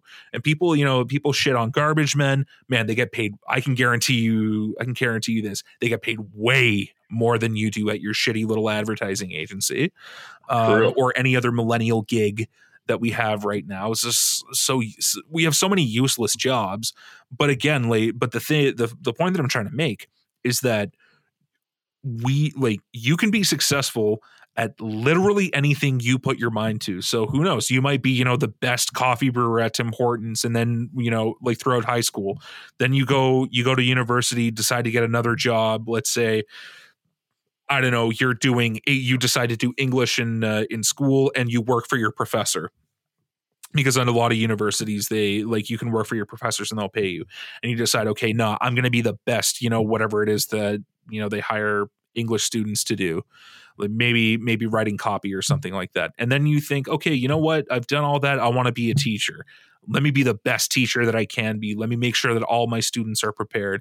And you know what? Like people will respect you for it even though you may not be up on be like i would say quote unquote famous like tai lopez but you you will be respected But not Yeah. only that, you'll have that pride. You'll be like, "Yo, look from look at where I came from. I came never from be- I came from being the best I- coffee brewer at Tim Hortons. Now I'm teaching a brand new generation. Exactly. Like, Like, have some thing: pride. it's important not to be ashamed of what you do. hmm And I'll say, I'll say this Straight okay? up. I'm sure, I am certain, okay, that Tai Lopez is isn't satis isn't fully satisfied or content with what he's doing. I'm sure that he's kind of insecure. I'm sure that he sometimes does think, "Oh man, like I wish I was a professional athlete. Like look at me, I'm I'm a motivational speaker. How cliche, how like Yeah, you know, I sell I sell e-courses. How sleazy. You know, he must think that sometimes. Maybe, right? yeah. Whereas whereas the people that look up to him think, wow, this guy's killing it. You know what I mean? But uh, but he's also thinking like it's just what I'm trying to say is everybody is fighting that battle. Hmm You need to make sure that you don't fall into that trap of um, first of all comparing yourself, yeah, self doubt, and comparing yourself. Don't compare yourself. yeah. Like like I was saying before the uh before we started, like doubt is the number one killer. Like d- like Yeah. doubt leads to fanaticism, and fanaticism leads to defeat. Because and and that's another problem with the hustle culture is that they they sell this idea but they're so I, I don't think they're necessarily completely honest with it because they have a they have a secret doubt within them. And when you have a secret doubt you throw everything at it because the reason why you're throwing everything at it is because you're afraid that it's not going to work unless you devote your entire self to it and that's True. how every that's how every single fanatic is going to be beaten doesn't matter if it's a religious extremist a uh, an incel doesn't matter if it's um, you know a radical feminist doesn't matter if it's uh, if it's any sort of extreme person an extreme hustle uh, hustle gang person an extreme rapper i'm taking pot shots at everyone because i don't care but because extremism is Correct. you know no extremism comes in very in in every single form. When you're extreme at something again it's it's because you have that doubt. It's because you're afraid that if you're not as extreme as possible it's not going to work. Now Yeah. the thing the thing about uh i love how you brought that up that you know tai lopez and all of them of course they they might think like oh yeah like i wish i was something else. That's important as well. I mean geez when uh but it's it's important to know when you came from. I mean like i'm sure tai lopez is is legit when he says he's self-made. Like he, man sure maybe he was probably pushing carts like i was at the grocery store. Man geez i remember i man gee, i remember you guys roasting me for pushing carts at uh I do remember that. yeah, you were just like, ah, yeah, like ah, I don't, I don't need a job, and I was like, yeah, well, because like your mom and dad give you money, like. Exactly. But now, see, now sort of you like you after time you grew and you were like, okay, yeah, no, now I understand, right? Like, like knowing that, do you like knowing what you know now? Do you wish that you had a job, like a like a like a solid job throughout high school? the earlier you, the earlier you can start building up that work ethic, the better. Yeah, Um, mastery is all about time and practice, and you know, I, do think that having a job doesn't matter which one. yeah, doesn't matter the level, doesn't matter what your position is. Um, can only benefit you. yeah, hundred It- it really percent, hundred percent. So, um, of course, of course, I wish I, of course, I wish I, I, I, wish I had this mindset when I was, uh, when I was younger. Yeah, because where because think about where you would be right now. But hindsight's always twenty twenty, right? And the the most important thing is to look forward. I, I always liken life to uh, you're like you're driving down a road, right? And what is, what is it that they teach you when you're driving? You got to check your mirrors, right? So it's good to Yeah. check your mirrors every now and again, so that way you know like you know your surroundings, you know what's coming up behind you, right? If you keep looking at your mirrors which is you know like the past so to speak. You keep looking behind you. You're not going to be able to see what's in front of you and you're probably going to crash and you're going to veer off the road right? But Yep. if you don't check your mirrors at all something might come up from behind something from your pla- from your past that you didn't you know resolve or something like that it's going to you know rear end you and push you into uh and to veer off the road as well so you always got to keep Absolutely. you always have to keep both viewpoints in check as well another thing that i wanted to get at just to double back as well um is again like it, it's it really is a matter of perspective and i think that right now our society has become and i've said it before i said it uh, said it you know a couple minutes ago is that we're we're so myopic uh, and and we define success you know as, as, in like oh yeah like who's got this who's got that? Like it doesn't necessarily have to be so. I mean the the biological definition of success is one staying alive but two making sure that you have viable offspring that are healthy and that live to adulthood but the third mm-hmm. uh, prerequisite for being biologically successful is that your offspring have offspring that are biologic that are healthy and that grow up.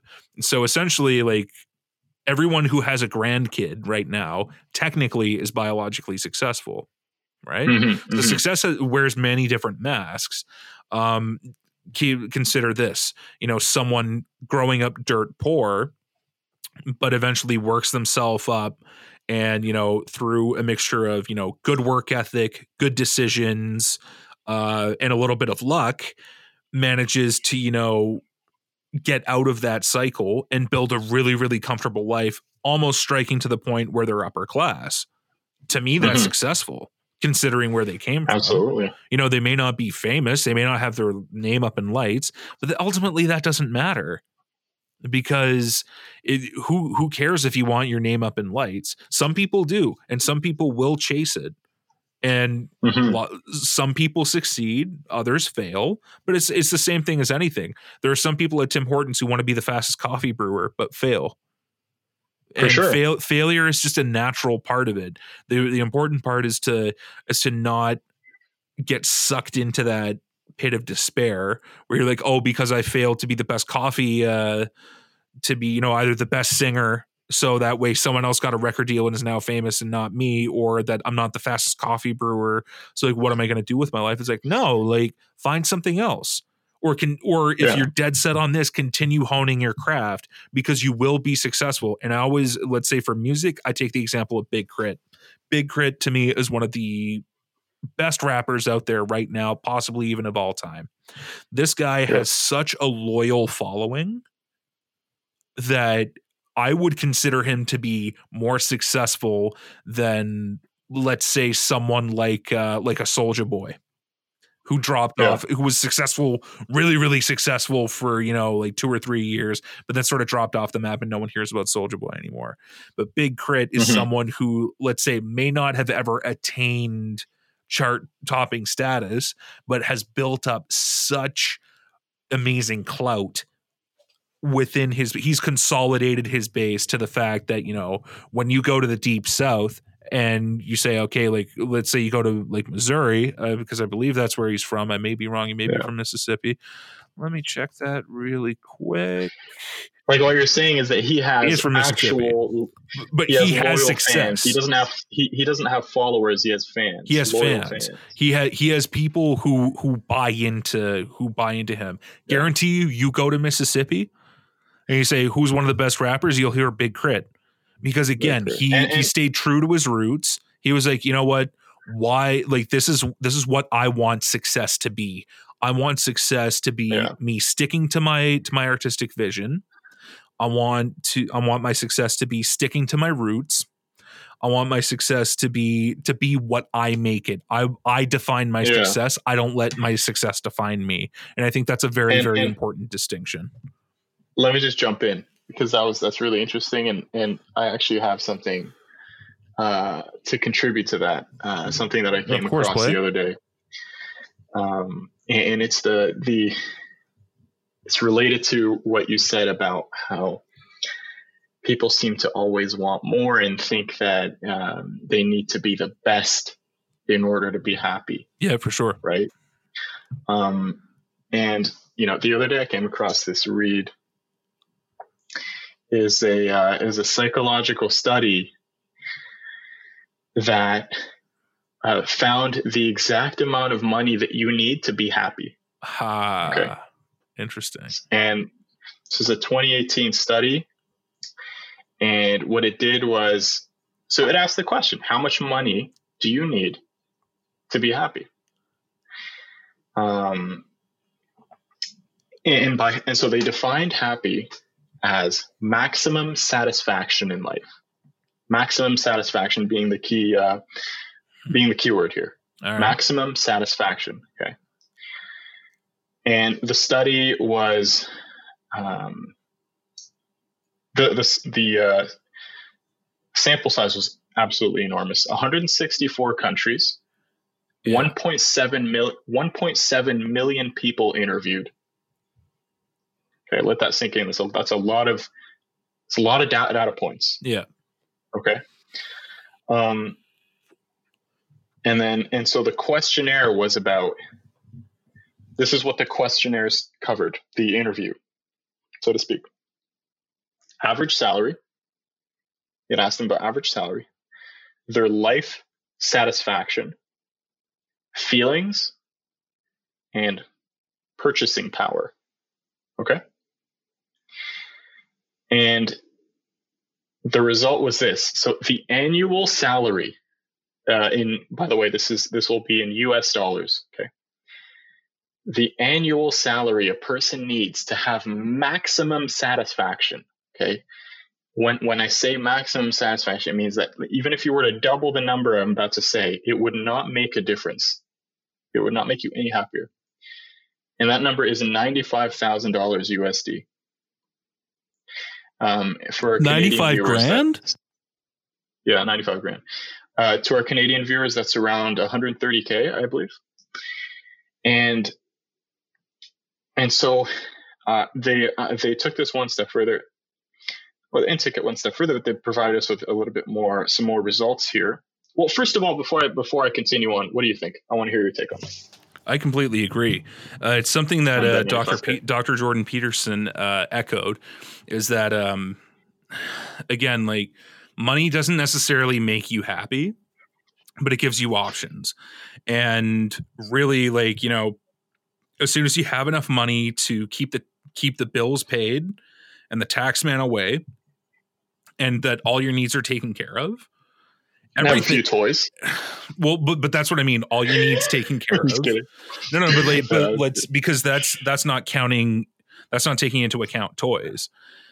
That's like, I or rather no, it is sort of taking into account you know the fact that you do have your regular diversions and stuff like that. Um, because Gotta have a satisfaction satisfaction is different than being completely happy, right? So, um, yeah, no, like it's it's. I think it's a fair number, right? Because again, It's a fair like, that way that Uh, way you're you're not worried. You have you can save a little bit on that. That's right. It, it's a solid. It's solid, right? yeah, let, let me say this. Let's Yeah. let's delve into it further because All right, I let's go play it. here.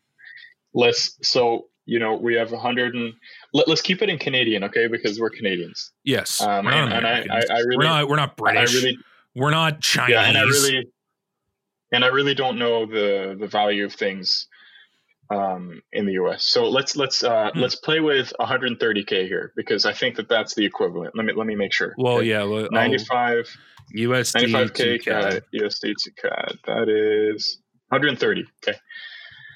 So the number that we're talking about here is 130. 130 CAD, Canadian dollars. Okay. Yeah, one hundred and thirty How about- 130,000. Let's jump into what you can do with that here in Canada. Okay. Hmm. What kind of life you could lead, you'll, you, you can lead, um, what kind of things you can buy, what, uh, what a, what a week could look like, you know, outside of work. Let's jump into that, shall we? Yeah, well, what I'm gonna do is I'm gonna s- I'm gonna check middle class income Canada because It's like the- 50K. Ah, Actually, no, it's like, yeah, it's like 50K. Is it 50? I thought it was 60. Uh, 55, bro. I'm pretty sure it's 55. Ah, okay. So here we go. So middle class, uh, according to the Organization of Economic Cooperation and Development, uh, a member of the middle class is anyone who earns between 75% and 200% of the median household income. So for Canada, that ranges anywhere between uh, 45,000 to 120,000. So Okay. like anyone between those is technically considered middle class. So And 130 are we talking? Uh, wait, can I can I clarify something real quick? yeah, go is that um, household? Is that household or per person? That's household. that's right? median household income. Okay, So if both how, if do we have both any data on one person? well, if you're only one person in your household, Yeah, but okay. So let's how about let's let's call it. Um, let's let's slice that. I wish I wish we had data for just salary. I wish we had just salary. okay, well let's let's see if we can find it. Do we? Let's see if we can I, find it. I So hate the household thing because it's kind of it's kind of blurry. You know what I mean? well that, everything's measured in household, right?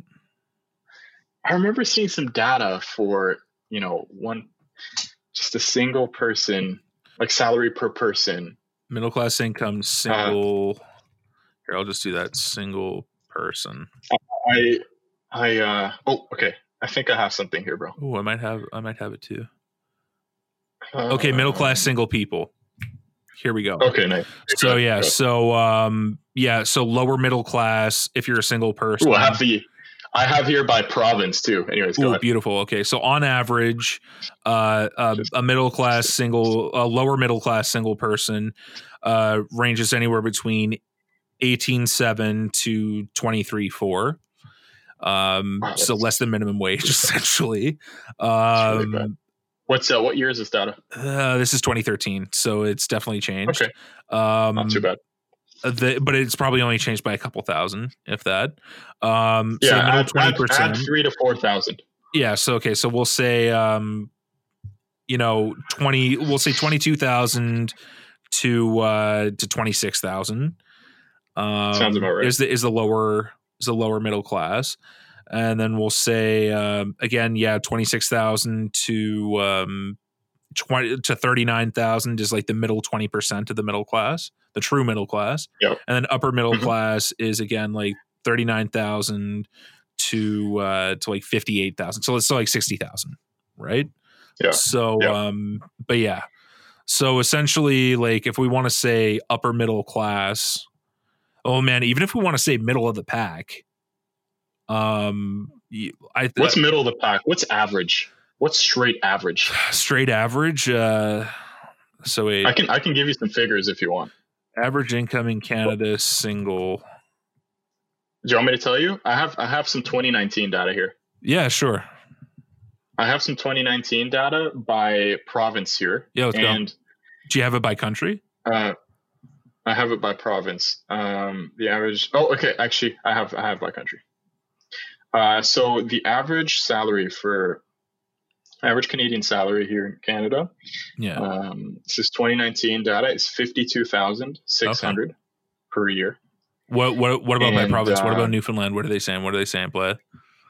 So Newfoundland, it's 54,450. Ah, so it's so it's higher Um, than the mm. average. New Brunswick 48, Nova Scotia 46, uh, PEI 44, Quebec 49, Ontario 55 or 53, sorry, Yeah. Manitoba 49, Saskatchewan 53, Alberta naturally uh, 59. Yeah. Um, BC's probably a lot BC, too. Uh, a little lower. It's 50. It's just under Ontario. Oh, okay. Uh, Yukon 58. Get this. Northwest Territories Probably- 73. yeah, yeah, that's right. Nunavut 72. And uh, yeah, so like this, these are the uh, this is I, I say so if if you're living off of an if you have okay, let's say let's so you're making 52. Okay, let's say you're making 52. You in thousand a Canada, you make week. 52. You're you're taking home. Well, Thousand a you're week. grossing a thousand a week. Yeah. Okay, so you're grossing a thousand a week. So let's say let's see let's look at what that person is making after taxes per month. How about Ew. that? Let's let's do that. Oh God. Income after tax. So what was the figure again? 52? We'll just we'll just call it fifty. 52. Yeah. We'll call it 52. All right. So that is so they make their net pay is 40 Okay. Yeah. and so they bring home uh 3300 per month net. Okay? Yeah. They bring home 3300 per month, okay? What's the average like most people in Canada rent, okay? Nobody here buys Not or in. North America Yeah. people don't buy. Not anymore. Um, not anymore. Uh, so average rent here. I know I know that in Ottawa, it's the average rent is like fifteen hundred. Gross. So right away, in Ottawa at least, half of your paycheck is half of your paycheck is, goes to rent, Yeah. which is shitty. That's shitty.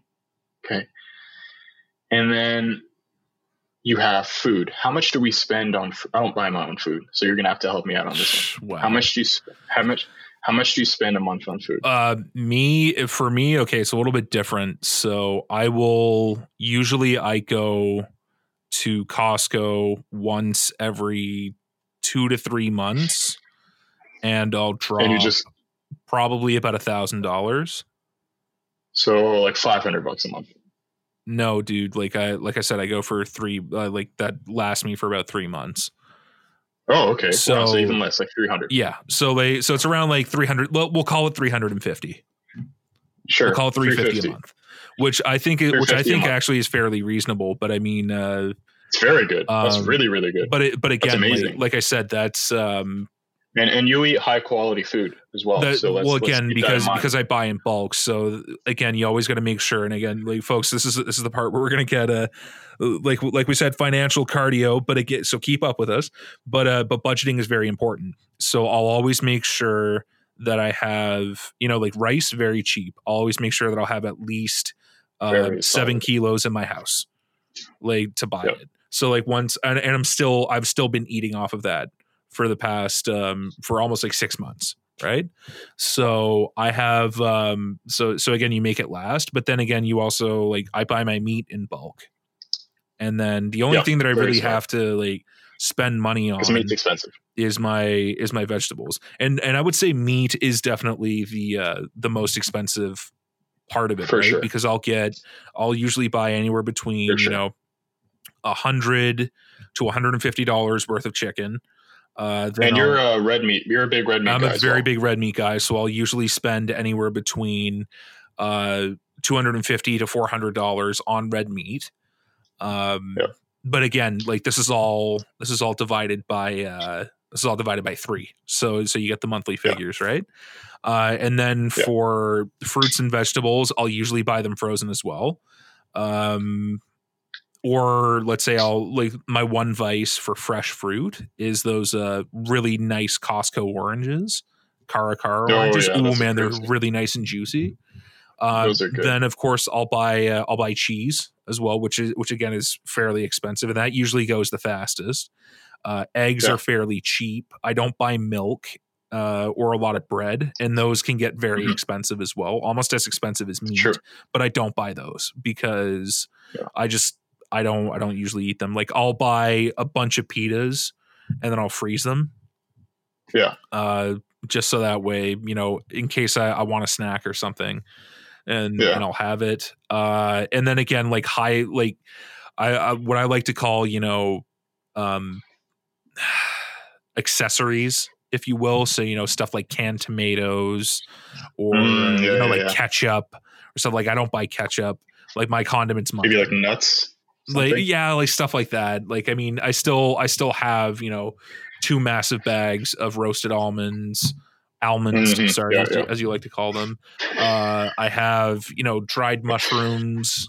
I have uh, sun-dried tomatoes. I've got the red peppers uh you know that Yeah. you have on italian sandwiches. So again like like those are sort of like those are bonus things so but that Yeah. that's all So we're talking. that's all within the the thousand bucks every every three months That's perfect. So we're Yeah. talking like okay, we're talking so far. Somebody, uh, so so far we're talking uh, two thousand. Let's call it two thousand. Okay, Mm. two thousand dollars spent. Okay, Oh yeah thousand two thousand dollars is gone on um, on food rent food and rent and food and rent. that's okay. that's not counting your uh your internet that's not counting your phone that's not counting That's not car. counting your internet. That's not counting your phone. That's not counting your car, your car insurance, any kind of any other kind of insurance, any Yeah. subscriptions, any leisure, any going out, any restaurants. None of that. Okay, so let's let's not jump into that, but let's let's keep in mind that you're left with about a thousand dollars to play with. Yeah, like thirteen hundred essentially. Um, yeah. thirteen hundred. Sorry, let's call thirteen hundred. You're left with thirteen hundred. Let's say let's say you want to save three hundred a month. Okay, so let's call it a thousand. Yeah. You're left with a thousand. Um, that's not a lot. Okay, that's not a lot to play with. And so let let me just say this. Let me just say this. Yeah. Let's go back to the study, and I'll say I'll explain. I'll say why. For me, that's more than enough. Okay, for me, Yeah. that's fine. That's that's enough. But I'll say that uh, here's the reason why I'm saying that it's not enough for a lot of people. So you're left with a thousand. You can't really do much with that. The study says when it comes to emotional well-being. So we spoke about happiness. We spoke about maximal maximum satisfaction. Yeah. Right. Yeah. So I'm thinking here what they're trying to show us is a, a step down from that is emotional well-being. What's how would you define emotional well-being? I would I What's would emotional well-being? uh you know where you're well I don't I don't know it's tough because people may have that, emotional well-being but yet bitch Are you just say not that they're you just neutral? Uh no, I would say, you know, you're generally satisfied with the way that things are going in the world, that the way that things are going in your life. Okay. So you're not really you're not ecstatic. You're not ecstatic, You're but not- you know, you're you're not down in the dumps all the time. Okay. But you're not neutral either. You're not like no, no, no, no. Like you're You're- generally like like if I were to ask you, happy. you know, if you're like things are fine, I would say that's kind of neutral. But if you know, it's if someone's like, yeah, you know, like things are things are generally okay or pretty good, like I would say Mhm, that mhm. they're in a positive state of emotional well being. But I'm not a Interesting. Okay. doctor. So let me give you the figures for emotional well-being. Tell me, Keep player. in mind, in order to, for you to be maximally happy, according to the study, you need to be making $130,000 Canadian per year. In order for you to be just kind of happy, that's how that's the way I'll define this. Yeah. You need to be making between 60k and 70k per year USD, which translates to I'll take the middle number 70k. That translates to 95k Canadian. Okay. Yeah. Okay. And let's calculate. Let's look at. By the way, 95k Canadian is almost double the average. Just just so that everyone remembers, Yeah. it's almost double the average. Okay. Finish Okay. what you're gonna say because yeah, like I've I, I got something to I got something to add to it, but go for it. Go go go go go. for su- for sure. Yeah. So you're left with you're you're, you're at 95, and then so net pay is 70, Yeah. and and so you're, you're making you're taking home 5,800 a month, Yeah. and that makes sense, I think.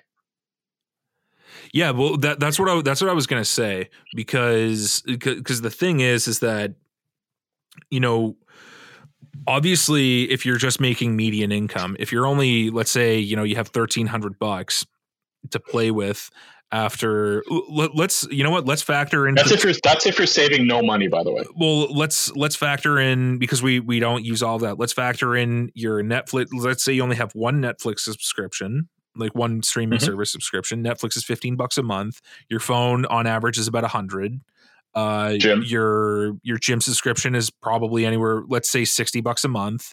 Uh your restaurant, your no, no, no, restaurant. let's- uh, I'm not even. I'm not even getting into restaurants right uh, at this point. You've got your car insurance, which is anywhere between uh, 100 to 200 100 to 300. you you have your gas as well depending on how much you drive uh, or your Yep. bus pass as well Let's call that 200. yeah so let's let's call that 200 um, and then you have your internet as well which is probably anywhere between 60 to 100 as well um, Yep.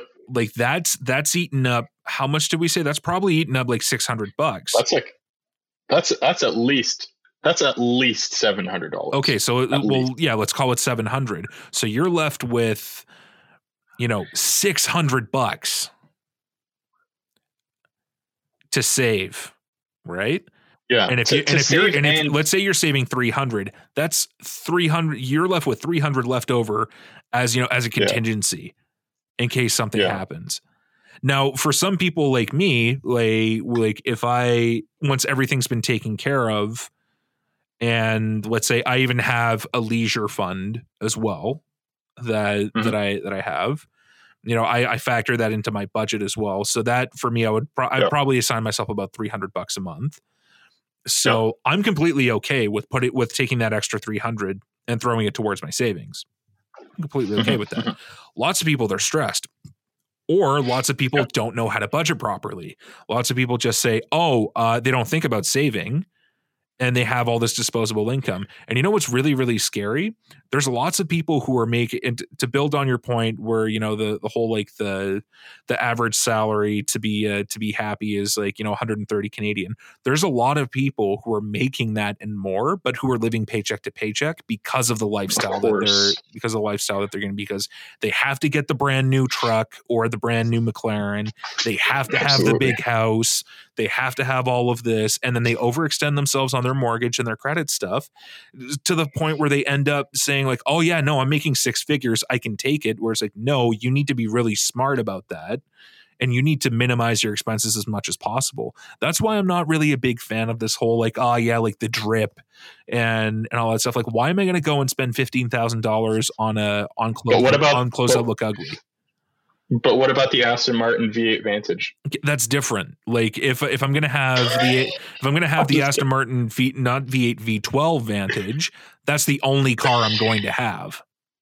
I agree. I agree with you. I think that I think that you know, in terms if you're gonna go for leisure or whatever, you should go for what truly makes you happy. If you're into cars, then go ahead, like get yourself that nice car, but don't also don't also try to impress with the drip and the jewelry and the big ass house that you don't need and all that other shit, right? Yeah, no, like I'm I'm perfectly okay with uh with someone who well even even for myself, like one thing I love I love food. I love food. I like going yeah. out to eat. Uh but I also like but one thing that really gives me joy is to go um is to is to actually like create things not just food, sure, but big, also uh, like well, not not only that, but also like I like to be able to, you know, let's say like fashion something. I like to be able to know to like to fix my car and stuff like that. Yeah. So I've got no problem, you know, building up my tool collection, whether it be, you know, a food processor or a um or a smoker or you know a or a power drill or something like For that sure. because I know I'm going to use it. Like for yeah. me, like yeah. the, I think the only uh appliance that I didn't necessarily use was when I bought a deep fryer, and that was twenty five dollars. Everything yeah. else, I, I, think. Look, I've used. Invest in what makes you happy. Oh, absolutely, and invest in what you're like, going to use, in what truly makes and what you're going to use yeah. too. Like, not what makes other people happy. Not what makes other people happy temporarily as they're looking at you having that thing. But bro, you know the I mean? drip though. Look, if you're okay, I'll say this. I know, I know you're kind of joking, but if if your if your thing is clothes, right? Yeah um, if your thing is closed, you don't give a shit about cars. You don't give a shit about anything else, cooking or, or appliances or tools or fixing things. If your thing is closed, more and it makes you happy, like truly happy. Go for it. Great, more power to you. Yeah. Go ahead, get that drip. You know, go get the new OVO. Go get the new XO.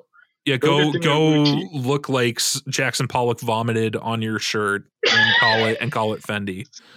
Yeah, sure. and let it. it, and, and and let and let it mold until there's holes in it. Yeah, like okay, oh yeah, like don't forget the mothballs. No, no, wait, I don't put mothballs in my uh in my closet because it make my clothes smell funny. Okay, yeah. You walk in, you try you try to whip it out the next time and like there's just massive holes in there's it. Some people there's some people who are legit um gotta get the new who Jordans. legit care for who care for the drip though. Like oh, there's course, people who yeah. care for the drip. There's people who care about there's people who care about other people caring about their drip. And and it was that's so stupid, man. Like, but that's that's the that's the thing is that's the vast majority of them, right? The yeah. people who care about others caring about their drip, or the people who care about what other people care about their drip. Those, those are the people that uh, we're talking about. Um, those are the people that are watching the Tai Lopez's and watching the Tai Lopez destroying themselves financially um, and unhappy because the shit that they're uh, wasting their money on isn't even bringing them happiness. Man, you have to eat like honestly, you do have to treat your finances like like a workout. You have to treat it like cardio. You have to make it work for you. You have to you have to say like, okay, no, I'm not going to overextend myself. I'm going to know my limits first and foremost but again you got to make smart decisions you have to you have to switch it up every now and again because you know there are some people that are really really good at saving for you know they're what I, they're what I like to call them like they're they're binge spenders so they work like a dog yeah. they eat you know bread and ice cubes They don't buy themselves anything, but they save that up for about you know six months or something till they till they have a significant amount of money, and then they'll just blow it on something that they don't even use. Like the Aston Martin V12 Vantage. No, not not like that, but like you know I'm what I mean. kidding. They'll they'll, they'll the blow it on Martin. something I- frivolous, and I, I agree. That, agree. that doesn't give them any meat and then they're back at square one and and it's just like okay so like maybe instead of you know and again that's sort of the same thing as eh, that, that becomes the hamster wheel of the treadmill right like you keep doing it and keep doing it and keep doing it it's not doing anything for you but you know maybe instead of you know you know spending it on you know a, a shirt that you're only gonna or a suit that you're only gonna wear once you know take that money and say okay uh i'm gonna take a certain portion of it and i'm gonna buy myself something nice something that you can touch because i think that's very important as well you have to like be the able Aston Martin V12 Vantage. you have to be able to taste eh, i know you're joking but i mean you, you have to be able to like to buy No, something that you can touch in order to to make yourself know that it was worth it but the vast majority I of it go talk to a financial advisor. Go say yo listen i want to make this money work for me you know what i mean? It's doing nothing just Yeah, yeah, saving into sitting in your fucking savings account making what 0.2% interest? You get like what? Yeah. like and and even let's say you have a balance of three hundred thousand dollars in there, what you're gonna get maybe two bucks in interest every month. Fuck that. No, Yeah. go put it into a portfolio, or at the very least, put it in a tax-free savings account so it doesn't get taxed later. Put it into a uh, put it into a retirement savings plan. Yeah, even that. Yeah. You know what? Put it into a guaranteed investment certificate for three years. Make sure that it at least accumulates some amount of interest. And then you know what? Once it accumulates a little bit, you say, you know what? The housing market's just right. Let me buy a house or something like that because I know I can afford yeah, it. yeah, yeah. Like like that. Like there's there's different ways of treating yourself, and most people think it's For either real. the drip or let me go. Let me go to Southeast Asia. Let me go for six weeks, and let me yeah. Let me go to the full Yeah. moon party in Pattaya, and let me you know go get when- go get when will plowed. Let me yo. Let me When- plow a bunch of Thai chicks. Oh yeah. Let me go get plowed by a bunch of dudes who plowed Thai chicks. Like dude it seems like like when we graduated it seems that everyone was like oh yeah we're doing a six week southeast asia trip. I'm like do you want to come? I'm like no i had four offers to go and i'm like i'm not going anywhere near that shit. Yeah. like fuck that and noise. it's and it's all it, it's all it- it's not even really for them. It's for the likes it's for the cloud that it's for the likes that they'll get when they post that picture of them on that swing. You know that infamous swing in thailand? Just don't need to stop. Uh, so that it's so that they get and get likes on that the picture of them on that swing uh once they post it they almost Instagram. think it's But what they're let's get back to- expected to do. You know what i mean? It's almost as if like you know the these Pathetic. people have it is pathetic. It's almost like they've they've put this idea into into the heads of people in our in our age group. They're like yeah no waste your money. Go go and travel. Go see a different part of the world. Broaden your horizons. I'm like what the hell do how can i broaden my horizon by seeing a fucking waterfall that got frozen if anything here let me say this. If anything how about how about you go ahead and explore your own country first? Explore everything it has to offer. And then go ahead and explore some other country. Bro we we, Why not? we Look have the most the beautiful country country in. in the world. Yeah but uh but people don't get i don't know. I always try i try to preach this all the time but people don't get it. Like why not just first it's like a video game. Yeah. Let's roam around explore everything that this place has to offer. Mm. you're you're literally your home. Really though? And yeah. then your house? And then your house. And then go ahead and fucking explore elsewhere. But um you know back to the i just want to you just want to go back to the money thing. Yeah. Let me say this. Say it. What are your thoughts what are your thoughts on so do you think that that's about right 95k in order f- for emotional well-being? Uh, in my then- in my professional capacity as a as a Yeah. someone who works in financial services i would say that's fair. Yeah. i would say that yeah. And then yeah. let me say this as well. So uh, i'm going to ask you a question here. Um, for for the 130k yeah. for maximal happiness they're saying so what this study says and i still i have it in front of me here. Yeah. They're saying that making anything above 130k that could be even a- you could be uh, um, bringing in a million dollars a year. They're saying that there is absolutely no difference it, that results in no difference in happiness. Yeah. Thoughts? No, I, I I agree because again, like it's it's bonus money. Yeah, sure, you can go you can go to the fucking swing in Thailand, and it, and you may get that dopamine hit initially, but you know what's going to happen? You're going to get bored of it. You're going to. But let me say something. You're gonna no no no no. Give Let, you- let, let me finish because you're you're going to you're gonna go do that. You're gonna you're gonna try you're gonna try everything out. You're gonna try the drip out. You're gonna eventually get bored and realize how stupid it is. You're gonna do the travel thing. You're gonna ride the carousel, either you know fuck or get fucked by I don't know how many people, and you're gonna realize okay, like you know past I would say past five people, it's it like the mechanics are are fairly similar.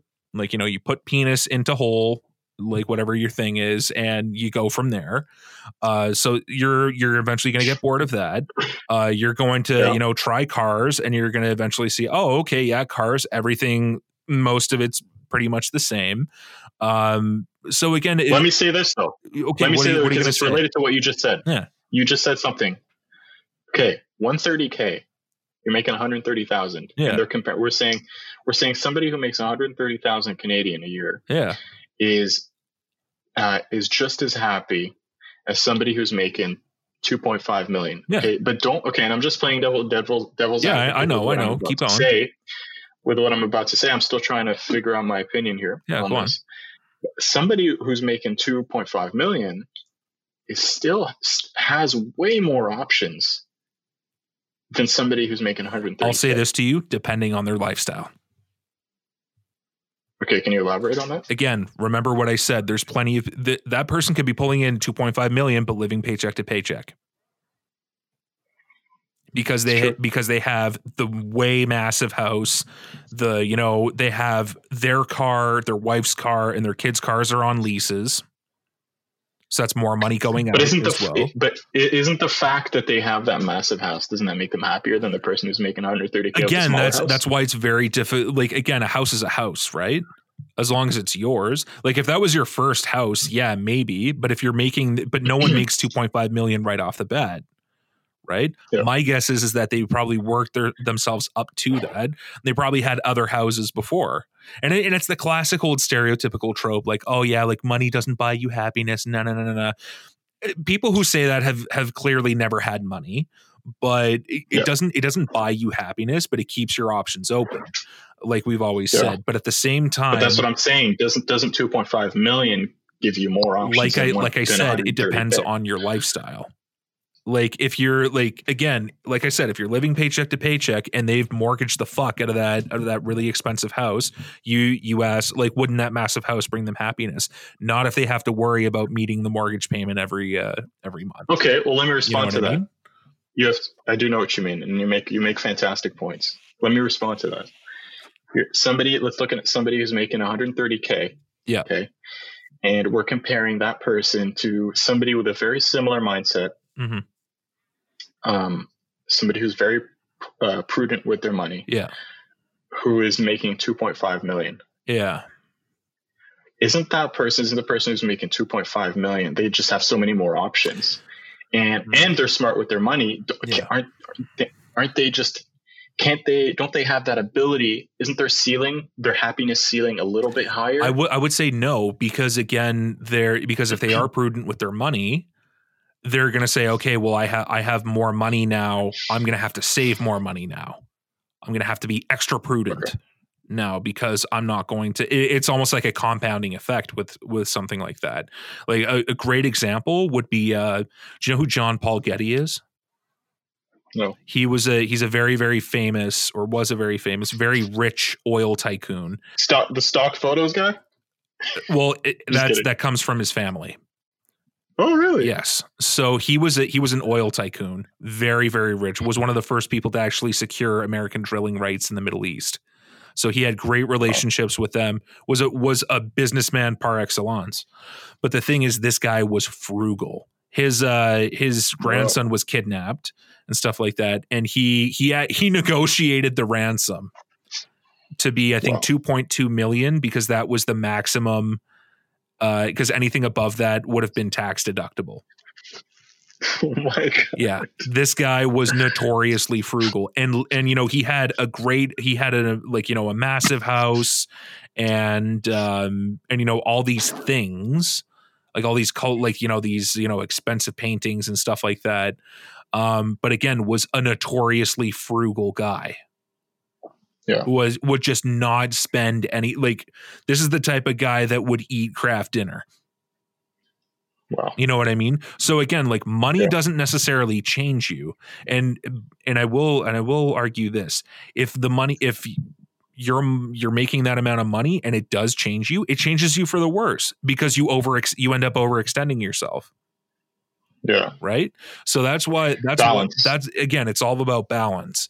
So I think that while you you do raise a good point, while yes, uh, if you're looking at it just on paper, the person with 2.5 million does have more options on paper than the person who's making 130,000 but if they're both of a similar mindset again that's what the studies uh, I I'm agreeing with the Yeah, study right. because again it's not going to Mhm. make much of a difference if that's the type of person that they are if anything they're just going to say okay uh, I have let's say the person who's making 130k is putting away 30k Yeah.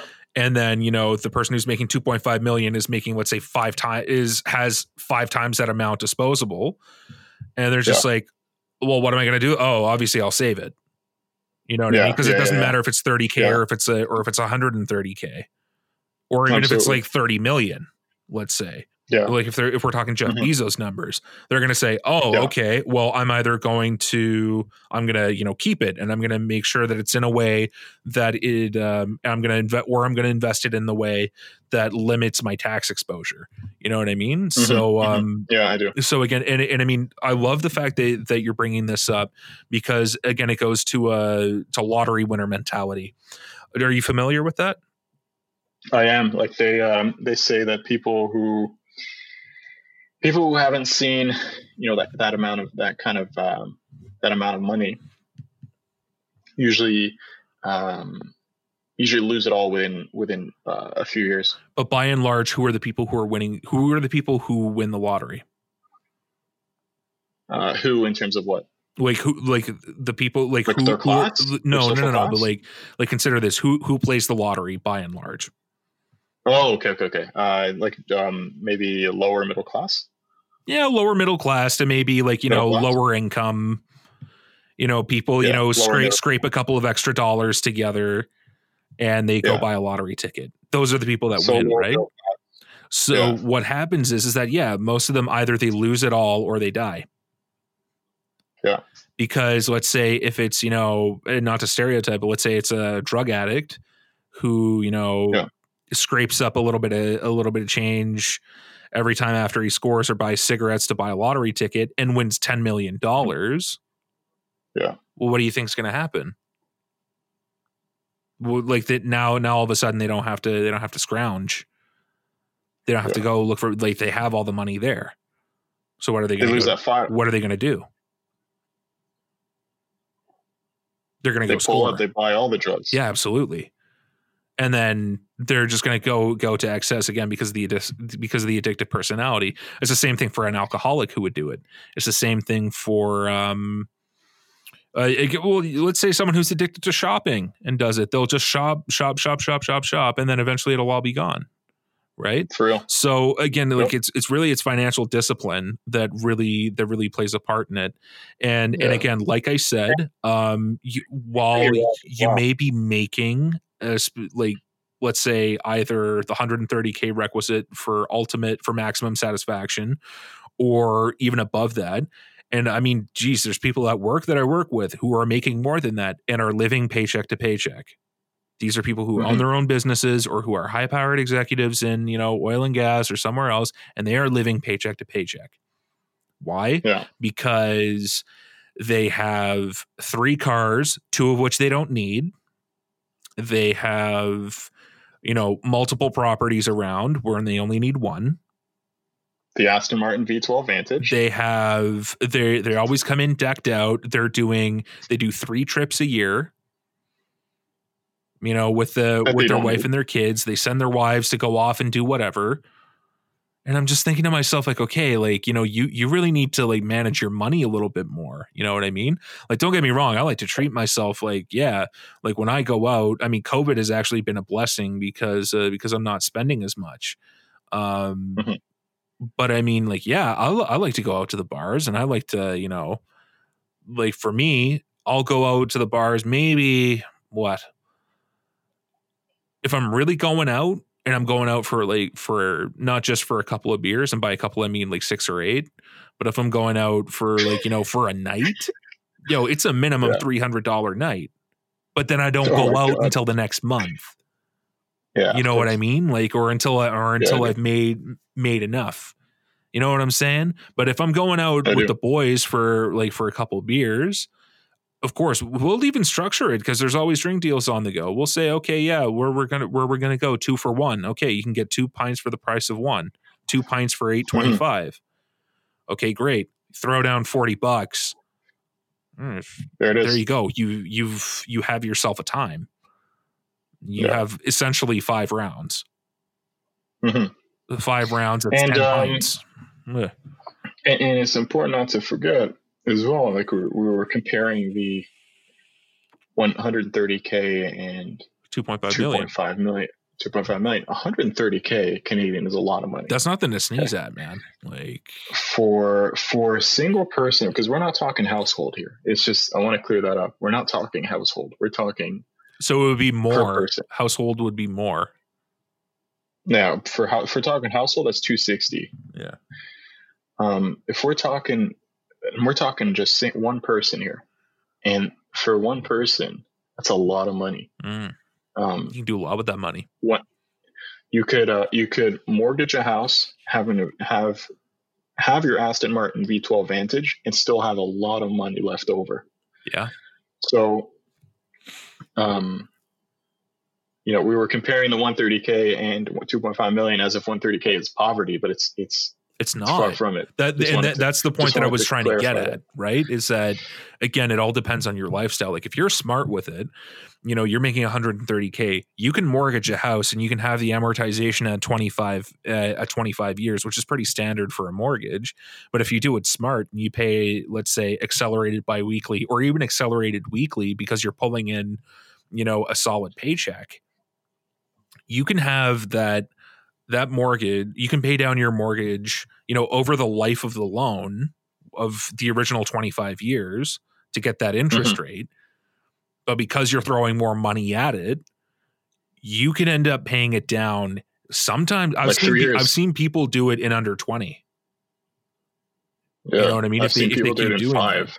Like i've like or yeah like depending on the thing like if let's say if it's two i, I actually came across a couple they mortgaged a uh they mortgaged a house uh which the which they it was a builder's mortgage and they Mhm. um both of them like the guy owned his own drywalling business and she was a Mhm. nurse so they're both making solid money you know and and of course they, they've got good benefits and everything like that they got two kids and they Yeah. pay their mortgage they do an accelerated weekly. So usually instead of 40 uh instead of 52 payments in a year they do 40 they're they're doing um instead of like 52 weeks where it's calculated they calculate they pay it all up. They pay that the what they're supposed to pay for the year in 48 weeks. Beautiful. right? So and i mean i think their mortgage initially was the house was valued at i think 350 and they mortgaged out 300 Good for them. right and they paid it them. off they paid it off in 15 years because every Wow. time during renewal you can you can add on extra cash so what they would do and they had three kids Yeah, too yeah. they had three kids as well so like that's Yeah. not easy but the, but what they were saying is that and i mean you like to look at these people you would think like okay like whoa like you guys are each making six figures like what are you like you know why aren't you got wh- where's the drip? But again like when when i was having when i was having a conversation with them they're like this is a priority for us. We have a young family. Yeah where's the drip? No but no no no. But i mean but i mean hear me out. What they were saying was there's like we have a young family. I think of their three kids, the oldest was probably seven. And they're like, we we want to make sure that all of our that all of our debts are are paid off by the time that they reach the university. So I was like, okay, like that's that makes sense. Are you okay? Are you even listening? But that's what you would think. you, you gotta, yeah, but you gotta understand me here. You, you, you need to be, you need to be at least a, a little, at least a little understanding. I mean, I, I pictured you, okay, literally telling these people, "Where's the drip?" okay, like, okay, yes, I did say, "Where's the drip?" Okay, I said it and they and they both looked at me like I had two heads. They said, "What?" I said, "Never mind." Anyway, um, great that you're making that you're making so much. You know, it's funny. I know you probably did do that. Yes. Okay. You probably did. Yes. Okay. I did it. Anyway, the point that I'm trying to make is is that uh, because that's what I asked. I said, "Why are you guys choosing to do it this way? You you have the income potential to like like you know you don't have to be throwing so much money at this all all the time but they said yeah. we have a young family and we yeah. want to make sure that most of our big debts like our cars and our and uh, and the house is paid off by the time that our oldest goes to university. Yeah. And i was like okay great. And by my calculations as well well not not by my calculations i really shouldn't say that but anyway like uh, the fact of the matter is is that they had had they had been mortgaged for for about 10 years and they had 5 years left. That's how much they wow. threw at it so I was thinking, like, okay, again, short term pain for long term gain. Because once they get that mortgage out of the way and once they get their cars out of the way, then of course, then the drip's going to be dripping. You know what I mean? Then they're going to be able to to be like, yeah, okay, let's go to fucking Disneyland with the Gucci flip flops. Let's go. Let's get the Aston Martin V12 Vantage. Man, you love it. Admit it. I do. Admit it. I do. What's wrong with me loving it? I don't get it. Uh, anyway, man, geez, two hours and 20 minutes. Whew. Oh my god, dude. man, that's even wow. longer than last time. Anyway, so folks, we ended up talking more so about finances than cardio.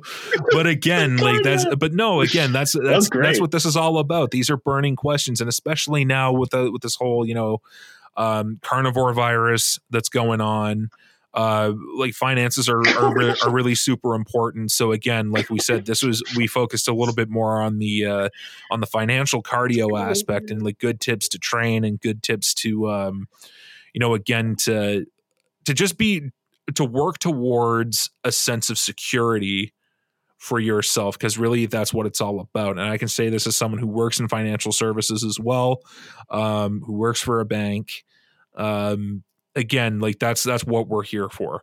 We're not here to just like you yeah. know be money grabbers and uh, and we're like yeah no like we legit we want to help.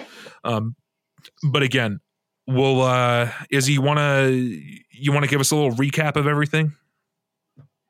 Okay, so hope you've been taking notes, but we, we did we, we did we did um like you said we did cover a little bit of little bit of the uh, cardio topic, and to be honest, um, it's not a very it's not a very complicated topic. Um, again, cardio is cardio can be a tool uh, that can. This is what we discussed at least. Cardio is a great tool if you need help getting in a caloric deficit. Okay. Um, a lot of people are not able to do so with food only because they feel like they're just not eating enough throughout the day. And so cardio is a great way of pushing you past that caloric deficit without eating without eating uh, fuck all. No doubt. And so uh, we, we, discussed. Um, we did talk about anaerobic cardio. We compared um, high intensity interval training HIIT, with LISS, low intense, low intensity steady state, and we we talked about how to progress in that realm yeah. as well. How to progress, how to how to you know continue how to have your cardio exercise, whichever exercise you've selected, Right. continue to be effective. Continue to be effective after two or three weeks. We talked about the variables that you could play with Yep. on the stationary bike, things like pedal resistance, things like pace, length of time on the bike, Mm-hmm. And then I don't know how we started talking about mindset. We got into the mindset topic and we spoke about uh, hustle culture, Okay. right? We spoke about hustle culture. We mentioned Tai Lopez and his followers. God, we gave him even more lip service. We did. We spoke about specificity, the importance of following, uh, the, the importance of chasing, not chasing, but seeking uh, actionable advice rather than uh, quotes, like random motivational quotes, Yep. which, you know, are not, they're not inherently f- wrong or false. Yeah. They're not saying anything that's wrong. They're just not helping you as much as a, as much as a, a, an actionable something um, something uh, that you can relate to Yeah. something that can relate to whatever it is you're trying to excel in it just doesn't help you as much and then i don't know how but we got to money and happiness and um, when we did get did get into money and happiness i remembered so what's a study called? It was this. It was. It was. It's the. Um, we jumped into the a, a recent study. Well, relatively recent. hmm The year, a year, um, a year and some change ago. Uh, the annual salary annual salary needed for maximum happiness. Yep. We spoke about. We delved into the amount, which was ninety five thousand USD, by the way, one hundred thirty thousand Canadian for for our Canucks. You got that right. Yeah, Canucks or Canucks, eh? Canucks. And uh, Orange juice. and um, orange juice, and and that's pretty much it. That's what we spoke about, dude. Yeah, and then we then I then I said, "Where's the drip?" and you lost it. Oh my god, that was so funny. But anyway, folks, that has been the third episode of our fitness and well, yeah, our our health and fitness related uh podcast mini series speaking about financial health, physical health, mental health, and moral health as well. Again, right. thank you so much for joining us. We really appreciate the listens. Again, like we said, we're working on ways where we can have greater connection with you guys, where you guys can interact with us. Hopefully, soon you guys can be, you know, not only choosing the topics, but also contributing a little bit to the conversation as well. And uh, right. and and we would love that. We would really, really love that because I, I mean, not to toot our own horn, I feel that what we're doing is very important. Um, and I think that again, it's all about broadening the conversation and again, not and and bringing the fight of decision making not from the boardrooms or the chambers of government or that you know disgusting spot in the UN but again bringing it back to the living rooms bringing it to the to the supper table bringing it to the classroom bringing it to even just you know like a smoke sesh with your friends or you know a video game a video game sesh with your friends again it's like we're, we're all about fostering connection here we're all right. and and that's really what we do we keep the fire burning as always Izzy want to say bye before we or say anything else before we sign off That was good. I enjoyed that. I enjoyed Take it that easy, immensely. people. Question everything. yeah Um, shoot for that 95k USD salary. yeah and sh- no shoot for shoot for higher shoot for higher once again this has been the burning question. Thank you so much once more for tuning in. Of course i am your host joined tonight as always by the redoubtable izzy. We will be back next week on monday. We will be talking about strong men Ooh, I, I'm excited. You guys better that. get hyped about that because you thought this episode was long. That one's going to be even longer with even more tangents and even more drip. It's going to be redoubtable. Thank you so much. Once more, again, we are signing off right now. Question everything and keep the fire burning. Take care, Take folks. Keep the fire burning.